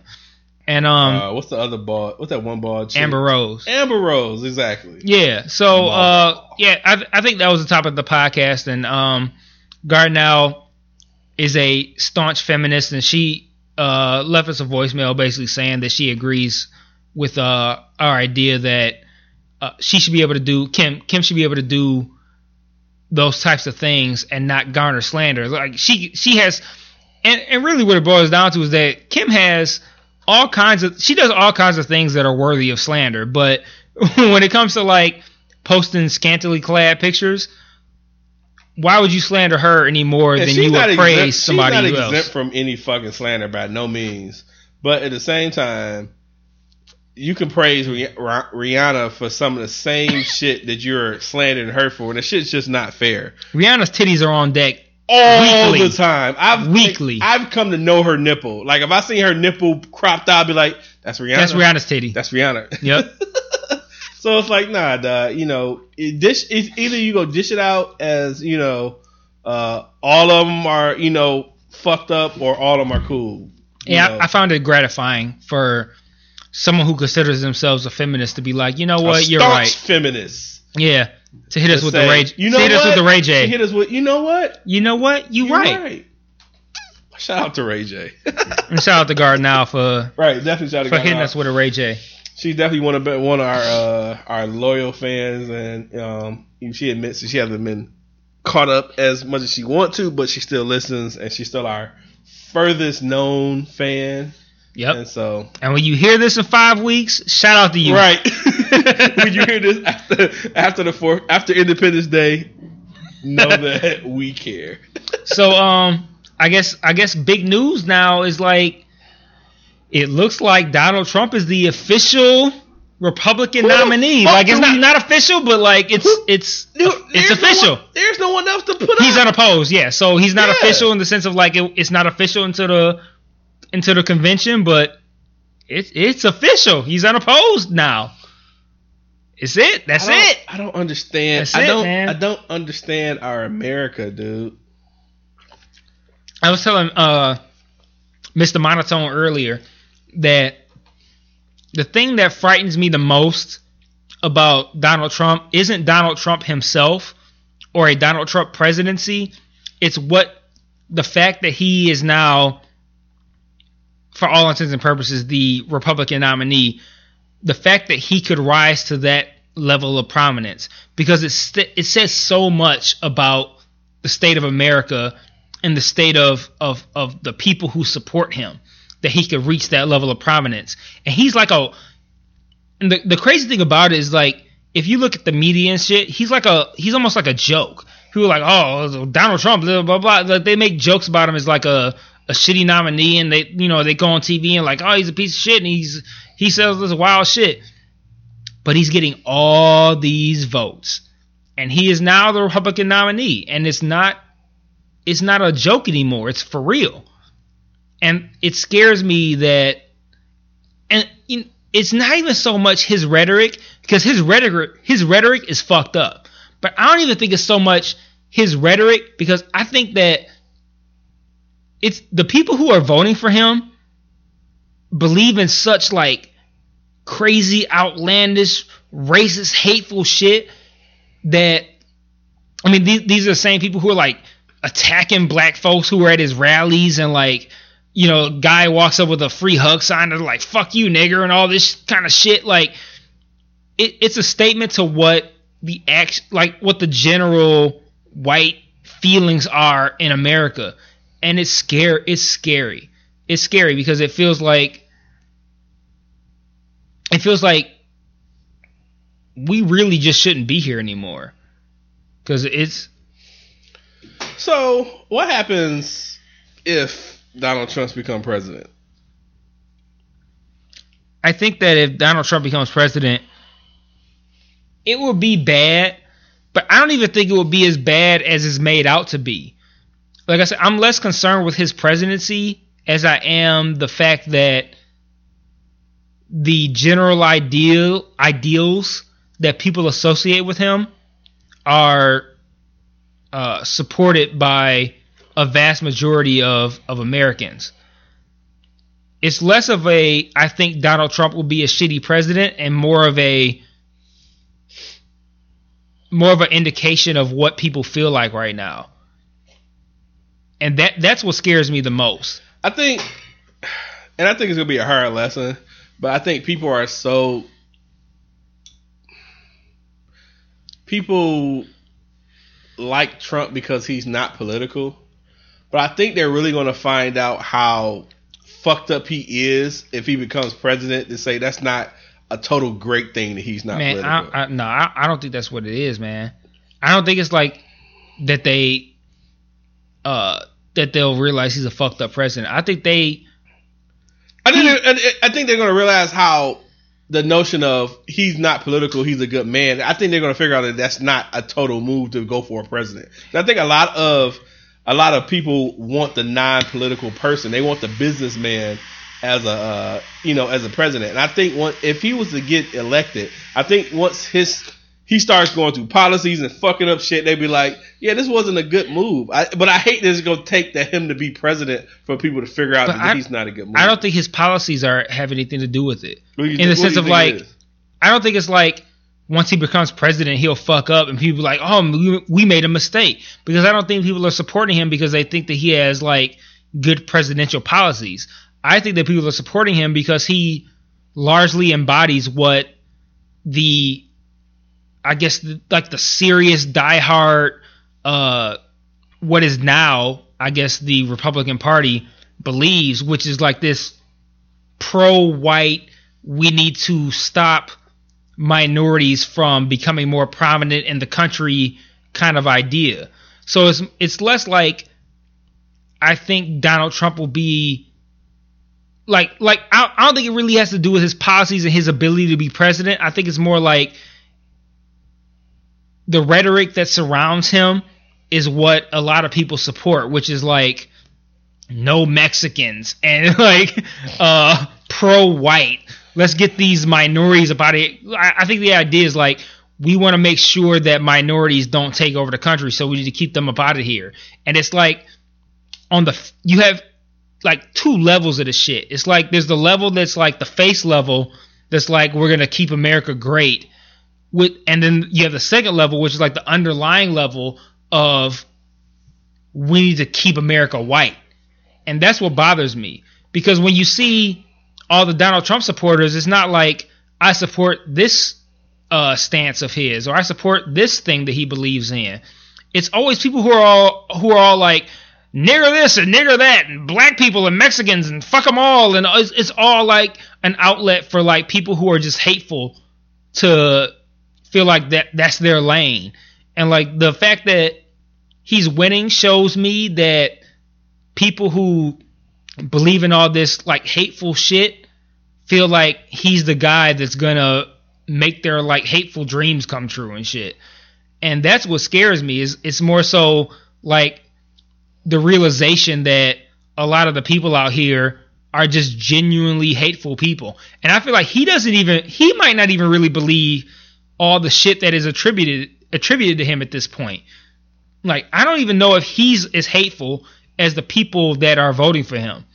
They just see him as like the the path to, I don't want to say white supremacy, but like a, not in like the Ku Klux Klan kind of way, but white supremacy in the way of like making sure that white people don't start to fall behind in life per se, okay, and become like a minority, or, or uh, giving so many minorities rights that it becomes more of an even playing field. Because I feel like a lot of the white people who are supporters of him feel like America is like a white country and they should be in charge and it should be all like, you know, like it's, it should still be like a white country. Like this is theirs. That's the whole idea behind this, making America great again, is the idea. The underlying idea is that Uh, it's starting to sway toward minorities, so we need to make it great again by making sure it stays white. And I think that's the idea, and that's yeah. what scares me, is that people are really again, into that. Hearing great again doesn't doesn't to me sound nothing like making it white again. Would you, what, what was that? When I hear "make it great again," mm-hmm. it's just make it white. Yeah, yeah, I think that's what it is. Is that make it make it sure that it stays that whiteness stays the primary way of being, uh, I guess, effective and great. Like making sure that it stays white so that everything stays status quo, because we don't want these like minorities to gain some sort of say or privilege or rights and all that shit. Like, like all this minority shit is getting out of hand with this black president and immigrants and all this kind of shit, because all his shit revolves around like immigration and building walls and all this kind of shit. And I think making America great is just a veil for keeping it white. So the fact that he's he's so supported is to me an indication that white folks feel threatened almost. Like, this is our shit, and all these other people, all these other candidates are trying to make it so that it can be shared with other people. Whereas if we vote for Donald Trump, it'll stay white. And I'm less concerned with Donald Trump and more concerned with the people who support him. And that's what makes it scary to me. Yeah, man. I don't know. I'm, I just, I, I just hope it doesn't happen. I, I don't have much commentary other other than I just really hope it just doesn't fucking happen. Other than yeah. that, it's like I never, I, I, I never felt that it would, and I still don't. Like, I don't think he's gonna become president. Now, I, I, at this point, I'm not concerned with him becoming president. I don't think it's gonna happen. But what it's brought to light is what has concerned me. Even if he doesn't become president, the fact that, like I told um, uh, Mister Monotone earlier, I told him, I was like, it's it's it's less of me being concerned about his presidency and more of being slapped in the face of what people really feel right now. Like, it's one thing to think, like, hey, man, these white folks out here, they really hate black folks, man. This is crazy. And it's another thing to be slapped in the face with it to where you know for a fact that they really want to get minorities just out the paint. Like, we just we want to keep this country white. We don't want no other fucking minorities, no Mexicans, no blacks, no nothing. We don't want none of them motherfuckers here. And like, to go from a realm of I really don't want this to happen, I think this is fucked up that this might happen, to to a realm of This is this is the world that we live in right now. This is fact. To be slapped in the face with that is scary and it's humbling. Like, oh my man, this is really this is really how people feel, and that's what's frightening to me. And that to me is an undeniable reality. That's not something we can discuss anymore. That's not up for debate. The fact of the matter with Donald Trump gaining, winning pretty much every fucking state and now essentially winning the, the nomination, that to me, even more so than the, all the cops that's killing black folks and all that shit, even more so than that, it's a statement that says they don't want us here. They want to keep this, they want to keep this country white, and they want to they want to stay in charge. And to to see that blatantly and to be hit with that reality and just slapped in the face with it is frightening. And it's it's frightening because like that's, that's these are people that you see every day.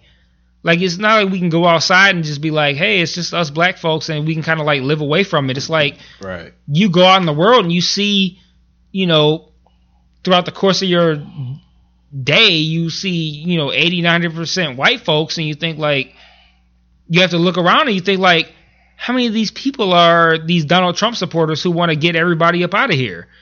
And it's it's scary.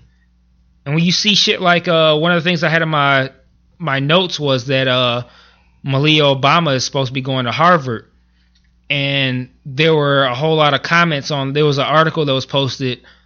Um, I can't remember which site it was, but one of the sites uh, posted that Malia Obama was going to Harvard, and there were a ton of comments like, this nigger is doing this, and she only did it from affirmative action, and only because her dad is president.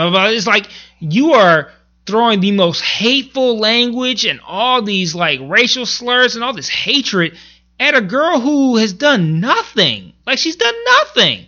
It's not like this is somebody who's like you know, I, I hate to relate it to Kim Kardashian because uh, since I've been defending her, but like somebody like Kim Kardashian who has a reputation for being famous for nothing. Somebody like Malia Obama who is like, she's done nothing to anybody. Like she's not she's not out here doing anything negative.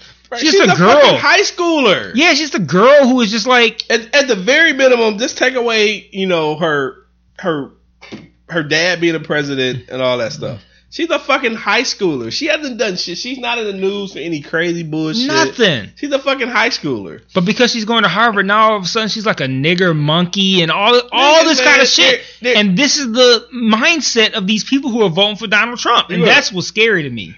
What do you now now I it's like I ignore a lot of the bullshit of like the, the nigger comments always because I know that's just gonna happen. But what I thought was interesting is that, you know, she was taking a year off before she went to school, went to college. What do you what What do you think about the year off from high school to college? Like, do you think that do you think that's something you would have done? What's the purpose behind it? I didn't read why she's doing it. She's doing that? Yeah, she she's okay. Not going initially. She's going to, she's taking a year off. I, I don't. I, it sounds weird. I don't understand why. Like I, I literally I just don't know. I feel like I should have just. What do you gain from that?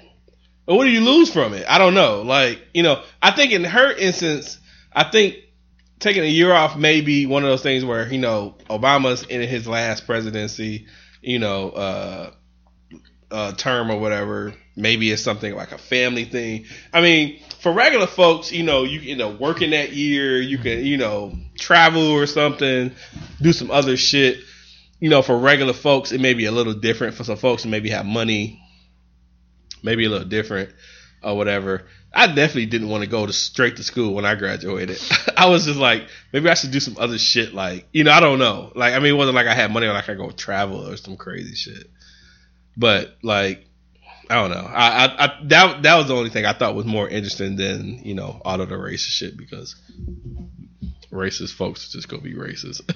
Yeah, I, I don't know anything about. I, I don't know. I I can't even really. Because I can't, I can't. Yeah, the article. The, I can't the, presume to know why somebody would take a year off. The article, really uh, th- this, that article talking about her was pretty much, you know, saying that, you know, she made the Harvard, but she, but she's, I forget how they title it. It's some random term. Excuse me. I got the burps like crazy and the hiccups at the same time. Um, it's some somebody they opt off for a year or some crazy shit. I can't remember exactly what it's called, but yeah. Yeah, I just know that I just found it shocking that a girl who has literally done nothing, like nothing to anybody, she's just like, she's just there as Obama's daughter. She's just there.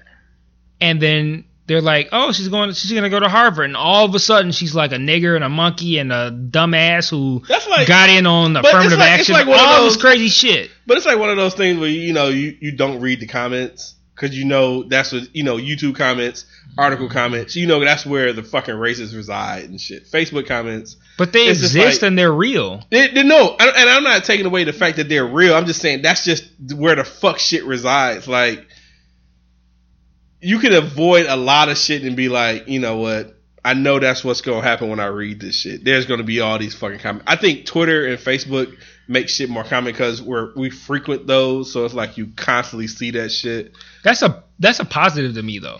That you can see it? Yes, because it lets me know that that's what people are really that's what people are really feeling and what they're really well, doing. I mean, because I feel like if you look at ten years ago when we didn't have that shit, if if you take the same scenario of a a black president's daughter and she goes to Harvard, say ten years ago we don't have Twitter, we don't have Facebook, we don't have blogs.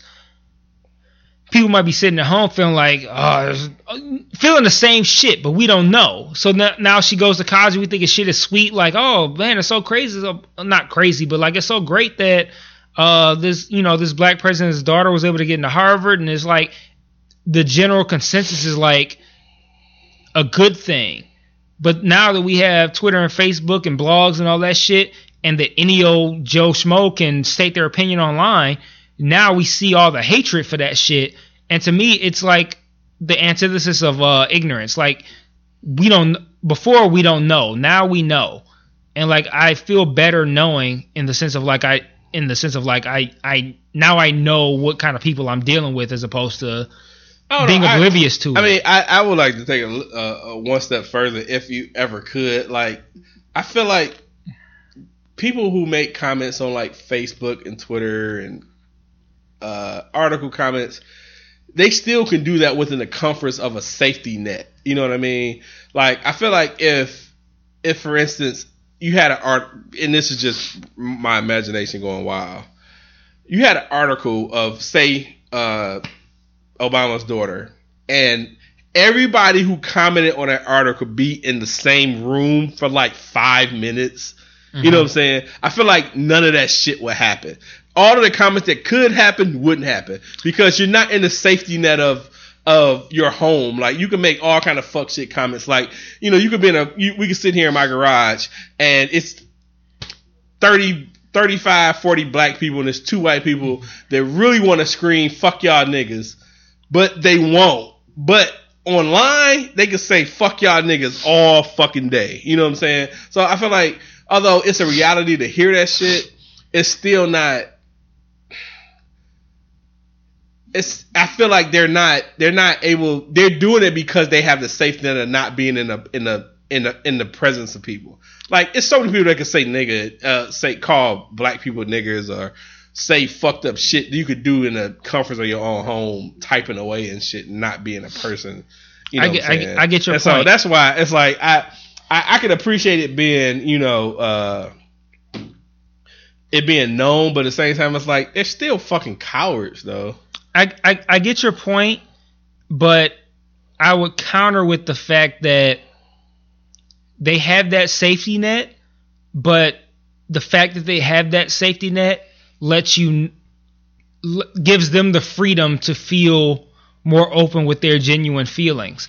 And I'd rather know a person's genuine feelings. Yeah, but it's like... It's like, yeah, I'm going to discount you because I'm going to know you a pussy because you only doing it because you online. But at the same time, it, it gives me a more... A, a more solid idea of the general consensus, and I know how people really feel. So it's like, yeah, you a pussy yeah. for only saying that shit online because you got the opportunity. You sitting at home in your bedroom and shit, and you know you won't see any real real repercussions from it. So you feel extra ballsy, and I can say like, yeah, you a pussy, but at the same time, you a pussy, but I know how you feel. I know yeah. how you really feel. Yeah, you, yeah, and I and I and I get that point. You know, as far as really knowing how people feel, um, but it's like the people who. It's the people who it's not going to matter, man, because you're never going to meet these people. They're not going to be people that you actually run into on a day-to-day basis. Like, if you had like racist folks at work and shit, you might not never really know they're fucking racist because you don't really they don't really communicate that shit in person. But if they're like anonymous, you know, random egg on Twitter and shit, you know what I'm saying? But yeah, I, I, in that respect, but it lets you know, you know who you're dealing with, though. Like, yeah, I mean, I you're like, dealing with a country full of fucked up people. Yeah, and it's like, and the thing about that is like, it it really bothers me because like, it, when I'm walking around, living my life, going to work, doing doing whatever I do throughout the course of a day, I now have that in the back of my head that I know that there are people who feel that way, but they don't really have the balls to say it or or show it. Unless they're behind closed doors. Mm-hmm. But I still know that there are people who feel that way. And at this point, we know that there's a whole fuck ton of people who feel that way. So now when I'm walking around living my life, I'm looking at people and I'm just observing life. And I'm thinking like, it, how many of these people are, are that person? The person who who really feels like fuck all these black folks and all these, you know, all these all these thugs who were getting shot by the police, they got to come in because they don't obey the law.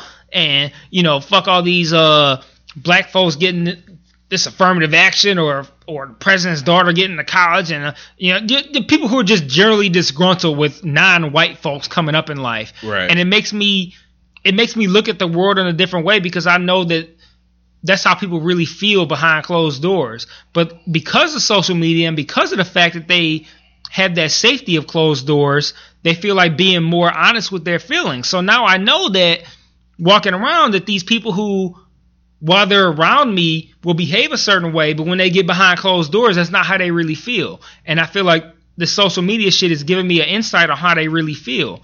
So now I feel like shit is so switched up because I'm looking like these people out here are really not as, they're not what they seem. Like they, the, what they what they portray out here when they right. can be held accountable is completely different from how they really feel when they aren't being held accountable. And that is scary to me because like it helps me realize that shit ain't really what it seems. And I think that a lot of these uh, a lot of these folks who, who post online and shit like that, they they had that freedom of being able to say whatever they want and feel like I'm gonna get away with it. But it's giving all of us uh, minorities a greater insight to what we what we're really dealing with, and I feel like it could it could bubble over.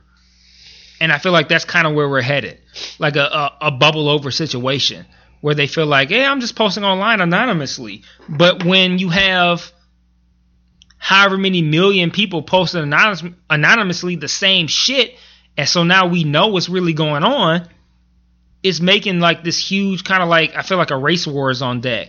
And I feel like we're we're moving toward a place where shit's about to really get ugly. And you really think so? Yeah. And I think it's going to get ugly in the sense of like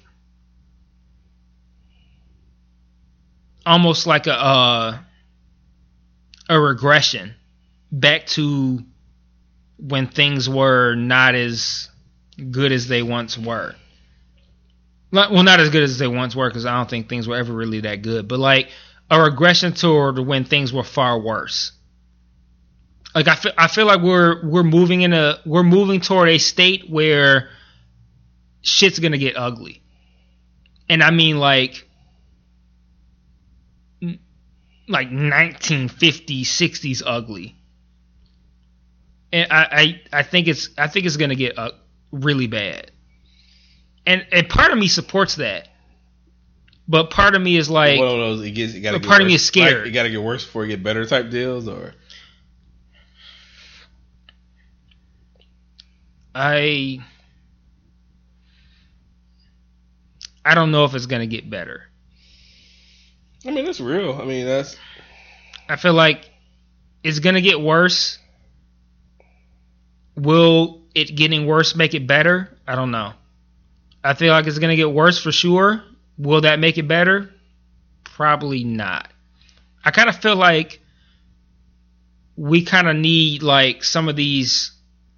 Uh, certain generations of folks to just die off, because I feel like a, a, for, for the most part, like the younger folks are like, it seems like it's mainly like the older folks who mm. are still clinging on to like their old ideals that they were raised on by other old racist folks and all that shit. Like, because it's not like it's like, I mean, yeah, there are, but predominantly, like if you look at, we'll say the, just throwing it out there, say the age range of like eighteen to twenty-five year old white folks. These are the people who are probably voting for like Bernie Sanders and shit. Right.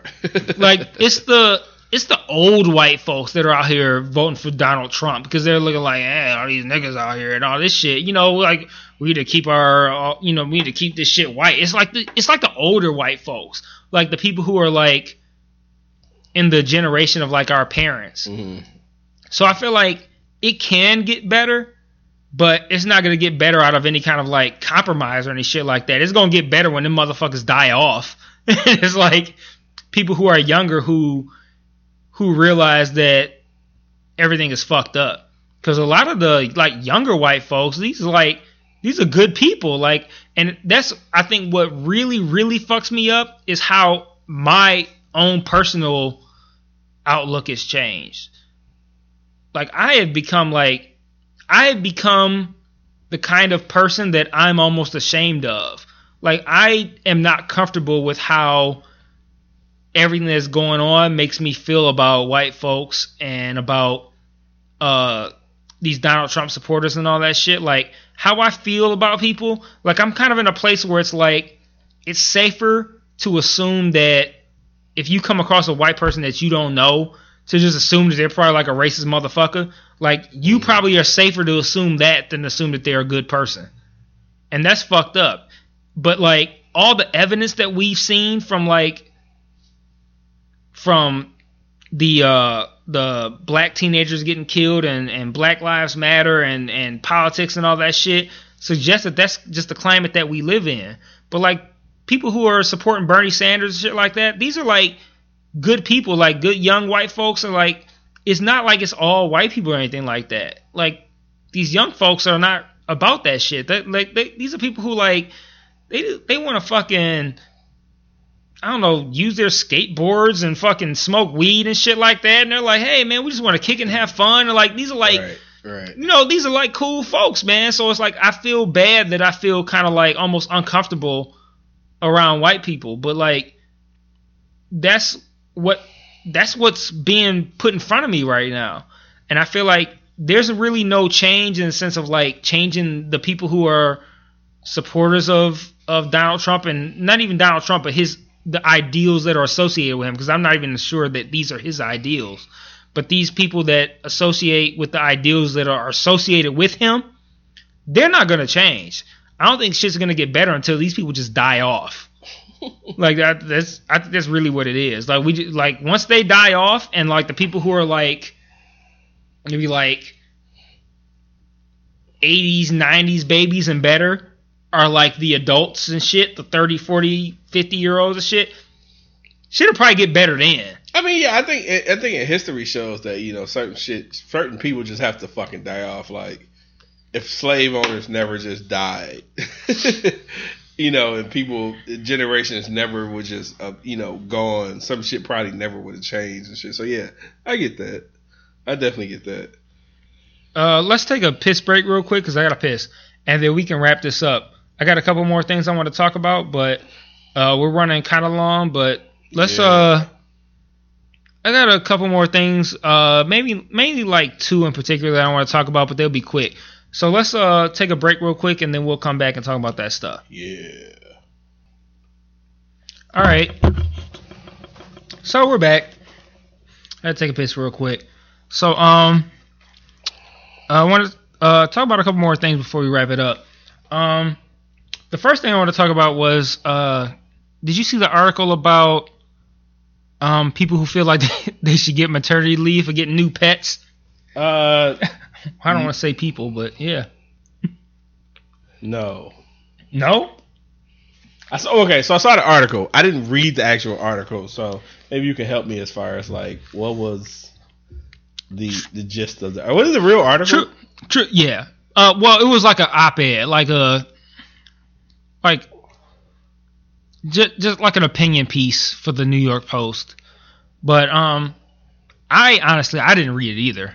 I I I read the first I think three sentences and then I realized I I couldn't deal with it, so I stopped. But it was kind of just like a woman who was like, yeah. Uh, the, I think the first thing was like, when I brought home my cat. Whatever, Stewart. I don't know what the fuck the cat's name was. When I brought home my cat Stewart, it was the best day of my life since it's one. Since it's two, uh, when I had to go back to work after the first week, it was the worst day of my life since it's two. And then like sentence three was like um, something to the effect of, uh, you know, people should be able to get paid time off to have a new, you know, when they have like a new pet. Like, in the same vein of, like, people get time off when they have a new kid. And I thought, like, man, this is like the whitest fucking shit, man. Somewhere in the future, there white folks are going to get paid time off for pets.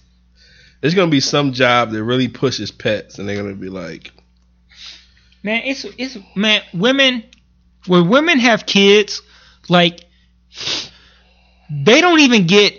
When women have actual human kids, a lot of them don't even get legitimate maternity leave. Like, we're talking, you might get like two weeks, like crazy shit, like nothing that's like actually substantial. Right. Like, I feel like if you're a woman, you should be fighting for way more actual human maternity leave than trying to get fucking maternity leave for some fucking pets and shit like that. Right. Like, that's the most privileged ass shit, man. Like, yeah, I want to have some time off because I have a new pet. What kind of dumb shit is that? What kind of stupid shit is that to get mad about? To the point where you got to write an opinion piece about it. It's a fucking loser, man. I mean, and you are a pet owner. Mm-hmm. Reluctantly. And you're like, still fuck that shit? Hell yeah. That's stupid, man. Like, that's so dumb. Like, one of my wife's coworkers was like, uh, if you want time off or if you have a pet, you can always use your vacation time. I'm like, exactly. Like, who, what employer is actually going to offer fucking paid time off in the same vein of like sick time? Like, can you imagine that? Sick time, vacation time, and new pet time. Like, who's going to offer that fucking shit? That's so fucking dumb. Like, you got to be, you, that's like, we run across so many instances of white privilege that it's ridiculous. But that's some white privilege ass shit. You ain't gonna see no black person like, I deserve time, paid time off because I just bought a dog. What kind of dumb shit is that? That's the kind of shit that white people feel they deserve. Like, I deserve time, paid time off because I got a new pet. That's the fucking whitest you think, shit, dog. You think they're gonna go like uh, protesting, like we can't get the fucking time off, right? All these, and then like uh, I saw the article to Mister Monotone. And he copied me. I, I don't think he read it. He said he, he didn't read it, but he skipped to the bottom. And like the last like, like portion, like the last paragraph, says something like, uh, "When a woman has a new kid, a newborn baby, it doesn't." Uh, oh, wow, fuck. What was it? It was something to the effect of like, it doesn't make them a better employee to have that time off, something like that. And I, I, I don't know. It, it transitioned to like, excuse me. it, it it transitioned to somehow like it makes you better to have time off if you have a new pet than it does if you have a new kid. Some dumb shit. It was so fucking stupid. And I was like, man, what are you doing with your life that that's like you feel like that's something you need to sit down at your computer and pound away at your keyboard about to talk about how you deserve time off to raise a new pet? Get the fuck out of here. I mean, man. As a pet owner, I just I. I'm for women, you know, uh, maternity leaves. I'm totally for it as long as they need it. But I, I don't feel that way for the pets though. I mean, and I'm and I'm and it's coming from a pet, a past and current pet owner. Even nah. if you didn't have a pet, like it's like you can at least be able to find the common sense to know that there are far more important things to be concerned about than getting fucking time off for a new pet. Like, th- like that's so fucking dumb, man. This shit is so fucking irrelevant. In that case, I want to get time off to get to get acquainted with new cigars. You know what? I feel I like that should be like, you know what? We should start a segment called like the white privilege story of the week. And I feel like that would be it. Like the white privilege story of the week is begging for paid time off for a new pet. Because that's something, wouldn't no black person come up with that shit? I deserve time off because I got a new pet. Fuck well, out of here, you know, man. If we did do that, we could definitely start with, uh, we had the one, I had the one story. Did I even save it? Uh, and I didn't even read it. I, I, we don't have time. And I don't really feel like actually reading the article. But uh, the article was titled, "The Men America Has Left Behind." And it's a picture of this white guy. Who looks like Jax from uh Sons of Anarchy. Anarchy.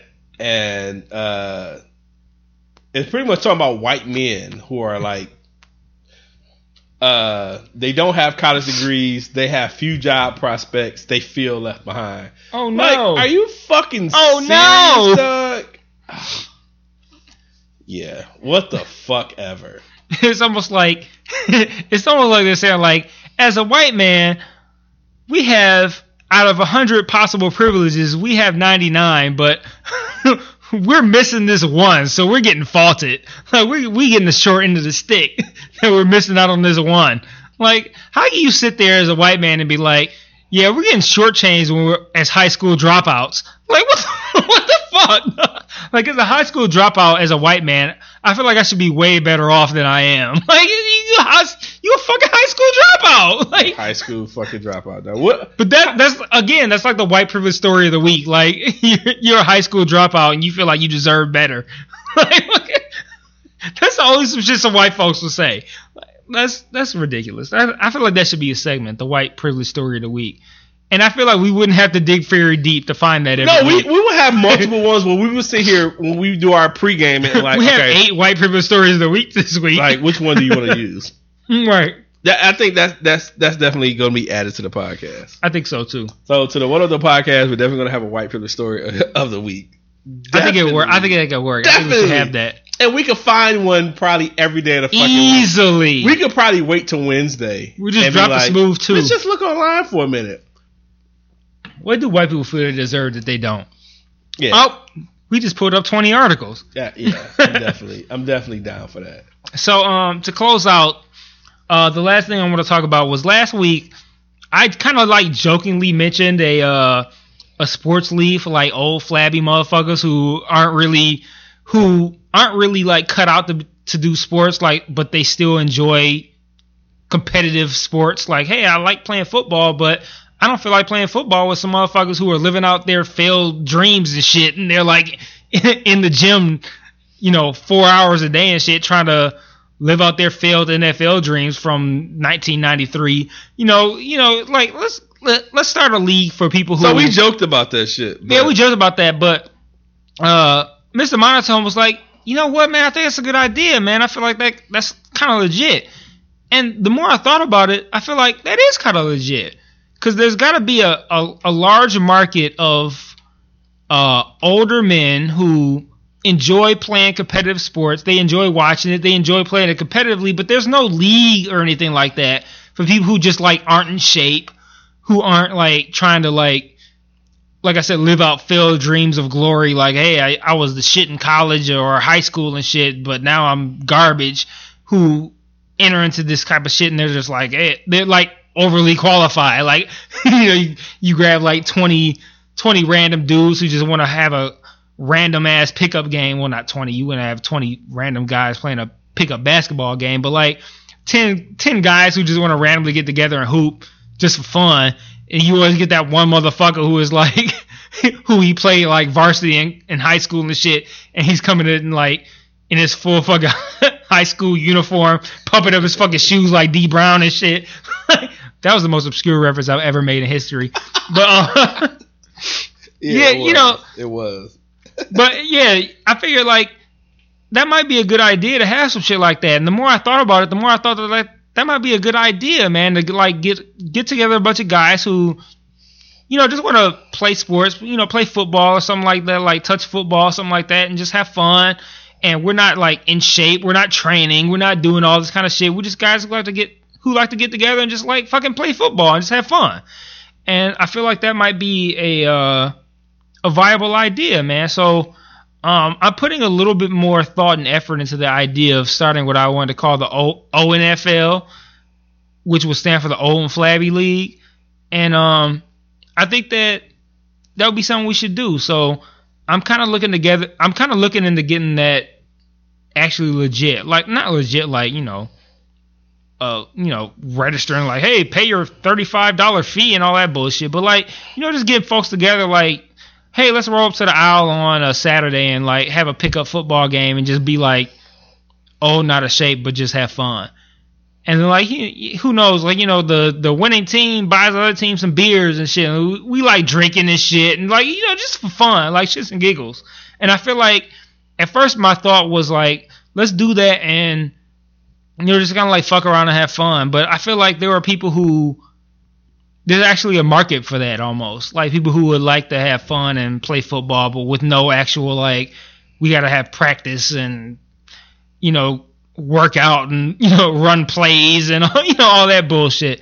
So um, I was thinking of, like, maybe starting, like, a Facebook group and inviting a handful of guys and just saying, hey, let's uh get together on a random Saturday and just play, like, flag football and, whatever. And then I, I I thought about trying to make it like almost like a legit league, but like a league for like motherfuckers who just don't care. So like we could have like well that's the that's the that's the thing is like we don't want nobody to see. We want people just you know at our age range that aren't as active. Uh, you know, um, and we'll just enjoy it. You know what I'm saying? Yeah, I, I want to make it a mixture of like just. Dicking around, just like having fun and playing sports, but also kind of making it semi-serious, serious in the sense of like, uh, so like the idea is born out of this podcast, right? So having like me and you as team captains on opposite teams, right? And almost making like a draft. So say we make a group, right?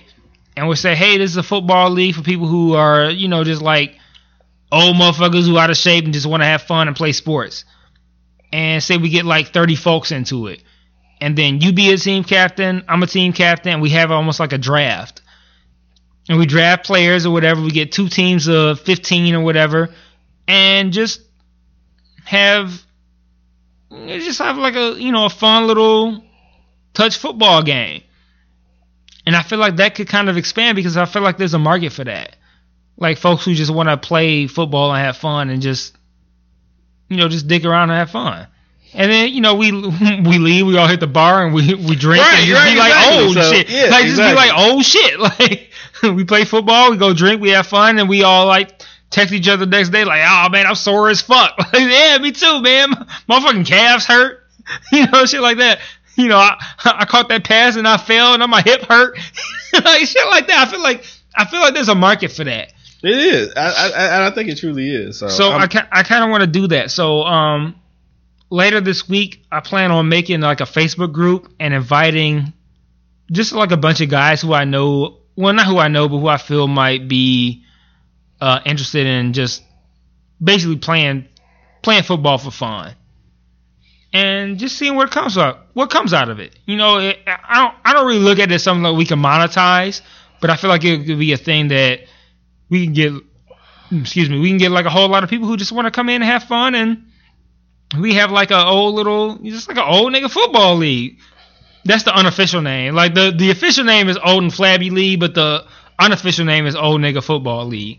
So O N F L is the acronym. It's not like regardless. What I'm saying with blackish, it's like really black shit, but it's really right. Just blackish on what. Exactly. So yeah, I, I want to do that, man. I think it'd be fun, man. I think it'd be, I think it'd be really cool. Like have guys like, hey, I want to be the quarterback, and hey, I want to be this receiver. I think I could do this, and and. I don't know if I would go so far as like having trades and shit. Like, hey, this player, I want to trade. How about I, I trade the, you this think, player for this player? Right, I, I, I just think, think it'd be I, just fun just I to think have the like thing a. Is to really just get people out and playing. Yeah, and, you know, I think you can like fun. Enforce different you know things after the fact, but you know, getting a bunch of ten, twelve folks out there, and we just you know you know throwing the ball and you know getting together and start that way, and then you know if it gets to the point where you have to get more organized, cool. But, you know, just have some fun, man. And like I say, have a have a couple of coolers of beers on the side. Yeah, and, like, know, we are, we already having beers on halftime beers and shit. And like, yeah, and sitting and exactly. And shit, yeah, I think it'd know, be fun, so. Man. And it's like nothing nobody would take too serious. You know, I, I think it'd be fun. So I, I like, genu- I genuinely want to do that. So um, uh, when I get a, a little bit of free time later in the week, I want to create a Facebook group for that and... So if you think that you are interested in doing that, hit us up. I'm going to hit up pretty much anybody who I know who might be in, who I think might be interested. And um, yeah, if you're interested in, yeah, hit us up. Definitely. Yeah, I think I think that'll be a fun time, man. So uh, just to have, you know, guys get together, drink, play football, dick around. We can have little waivers like, oh, if you break your hip, it's uh the O N F L is not liable. Dude, that's funny. Shit like that. It'd, it'd be fun, man. So I want to do that and see how it works out, man. So yeah, hit us up if you like the O N F L idea. I mean, I'm gonna do it regardless. I'm, I'm gonna do it regardless, but yeah, the O N F L. That, that, if you're interested, I, I, you think I, I, I might I, not hit I, you up? I love the name already, so I, I was a big fan of the name last week. So you know, I'm down. So yep. So that's it. Yeah, that's it, man. Um. Uh, What do we do? How, how, how long we went today? Two hours. Okay. As usual. Back to our shit.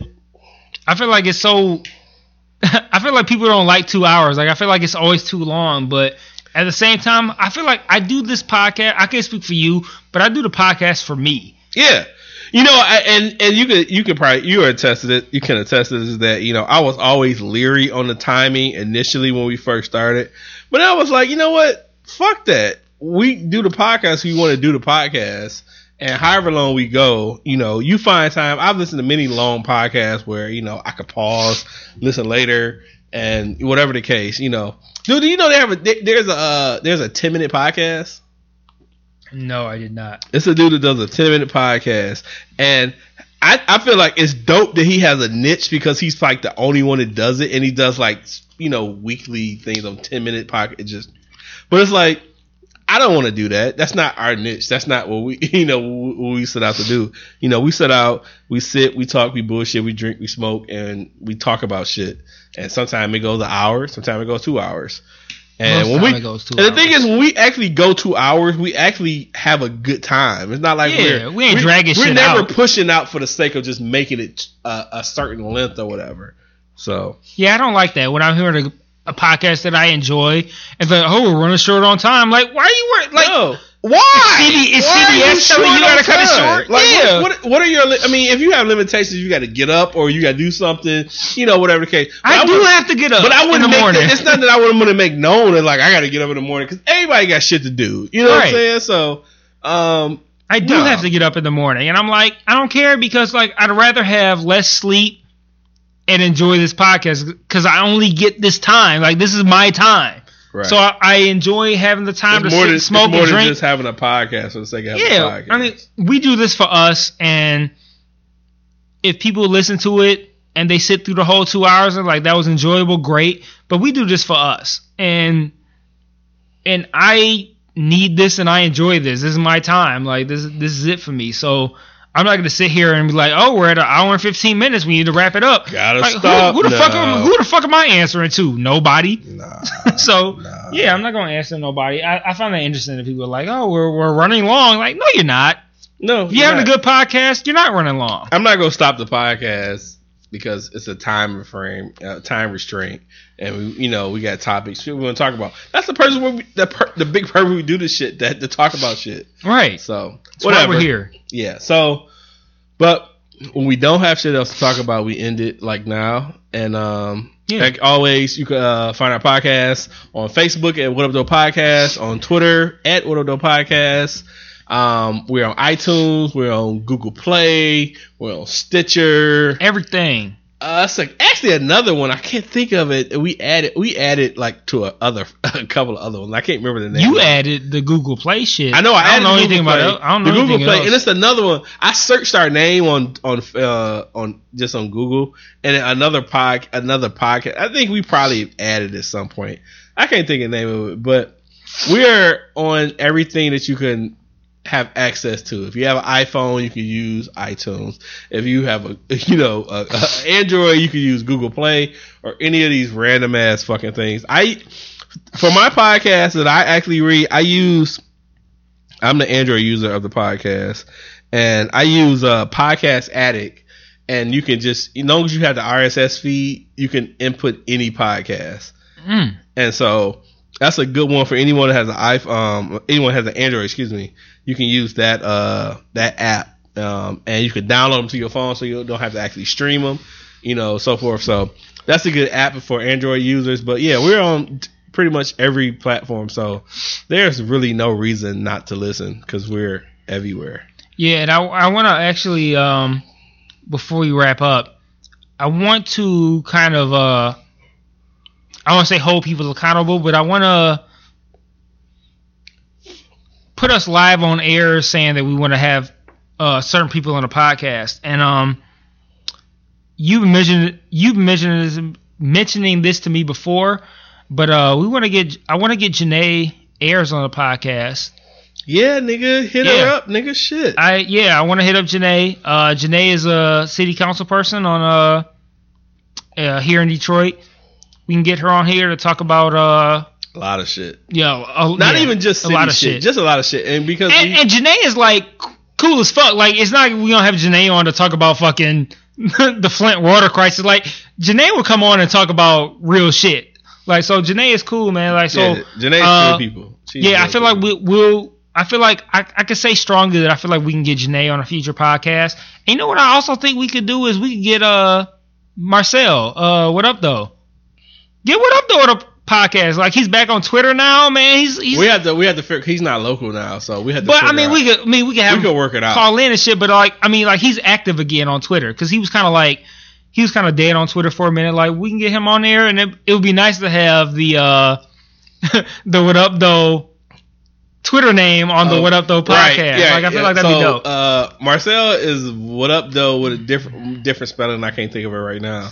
Yeah. Um, and it was funny when we first started the podcast. I was like, I kept thinking like I wanted to have a different spelling because I know he has like a Twitter name, you know, a Twitter yeah. Twitter name with that, and and I wasn't, I didn't want to take away from his name, but at the same time, I wanted to embrace Detroit and exactly. the greeting of it. So when we first started, we really worked to not have the spelling of to be confused, and then I think he shut his site down, but he, he still did, uses yeah, like yeah. the name for his um his uh um. Twitter name, uh, whatever the case, but we definitely, that would be dope. So we have to hit him up and see yeah, how we can do yeah, that. Yeah, I, I'll hit him up, man. He He's uh, doing reviews now for Hip Hop D X, and uh, so I think it would be a good uh, podcast to have him on to talk about current state of hip hop and shit like that. And just uh, as a as a as a Detroit guy, right? Have him sure. talk about Detroit shit in general. You know, have a nice little local Uh, discussion and shit like that. And so, if it's anybody that you think that's pretty accessible in the city that you think we would would do good with having that person on, let us know. We're curious because as long as they don't mind coming to the to the studio, I think it'd be a good it'd be a good time. So yeah, uh, we're charged. I'm charging Mike right now to get Janeé um, in the next month. Is that re- reasonable? I don't know, but I man, look, I will hit Janeé up tomorrow. Yes, please. I will hit up Janeé and What Up Though tomorrow. I'll hit them both up tomorrow. Promise. So guaranteed, I will hit them both up tomorrow. Yeah, definitely, definitely like the. Uh, I, and since Janeé is local, I definitely want to. I want to push to be. I think she would be a good, a good guest. Um, so. Let's let's we get that popping. Yeah. Um, but like I said, we're on all of all of the, the networks we could possibly be on. Uh, iTunes, Google Play, SoundCloud, which we actually record on. Um, everything. So, or you can hit our individual Twitters, uh, Twitter pages. At mine is at uh, Blame Otis, and Mike's at at Michael underscore Aaron. And uh, if you have any questions, you could tweet us, you can email us. Um, everything is at What Up Though Podcast, pretty yep, much. At so. gmail dot com for the email, What Up Though Podcast for the uh, Twitter and shit, Facebook. So yeah, hit us up, and uh, we'll, we'll see y'all next week peace. For episode ninety. ninety. ninety. Yeah. Yeah. Peace. Yeah. All right. Peace.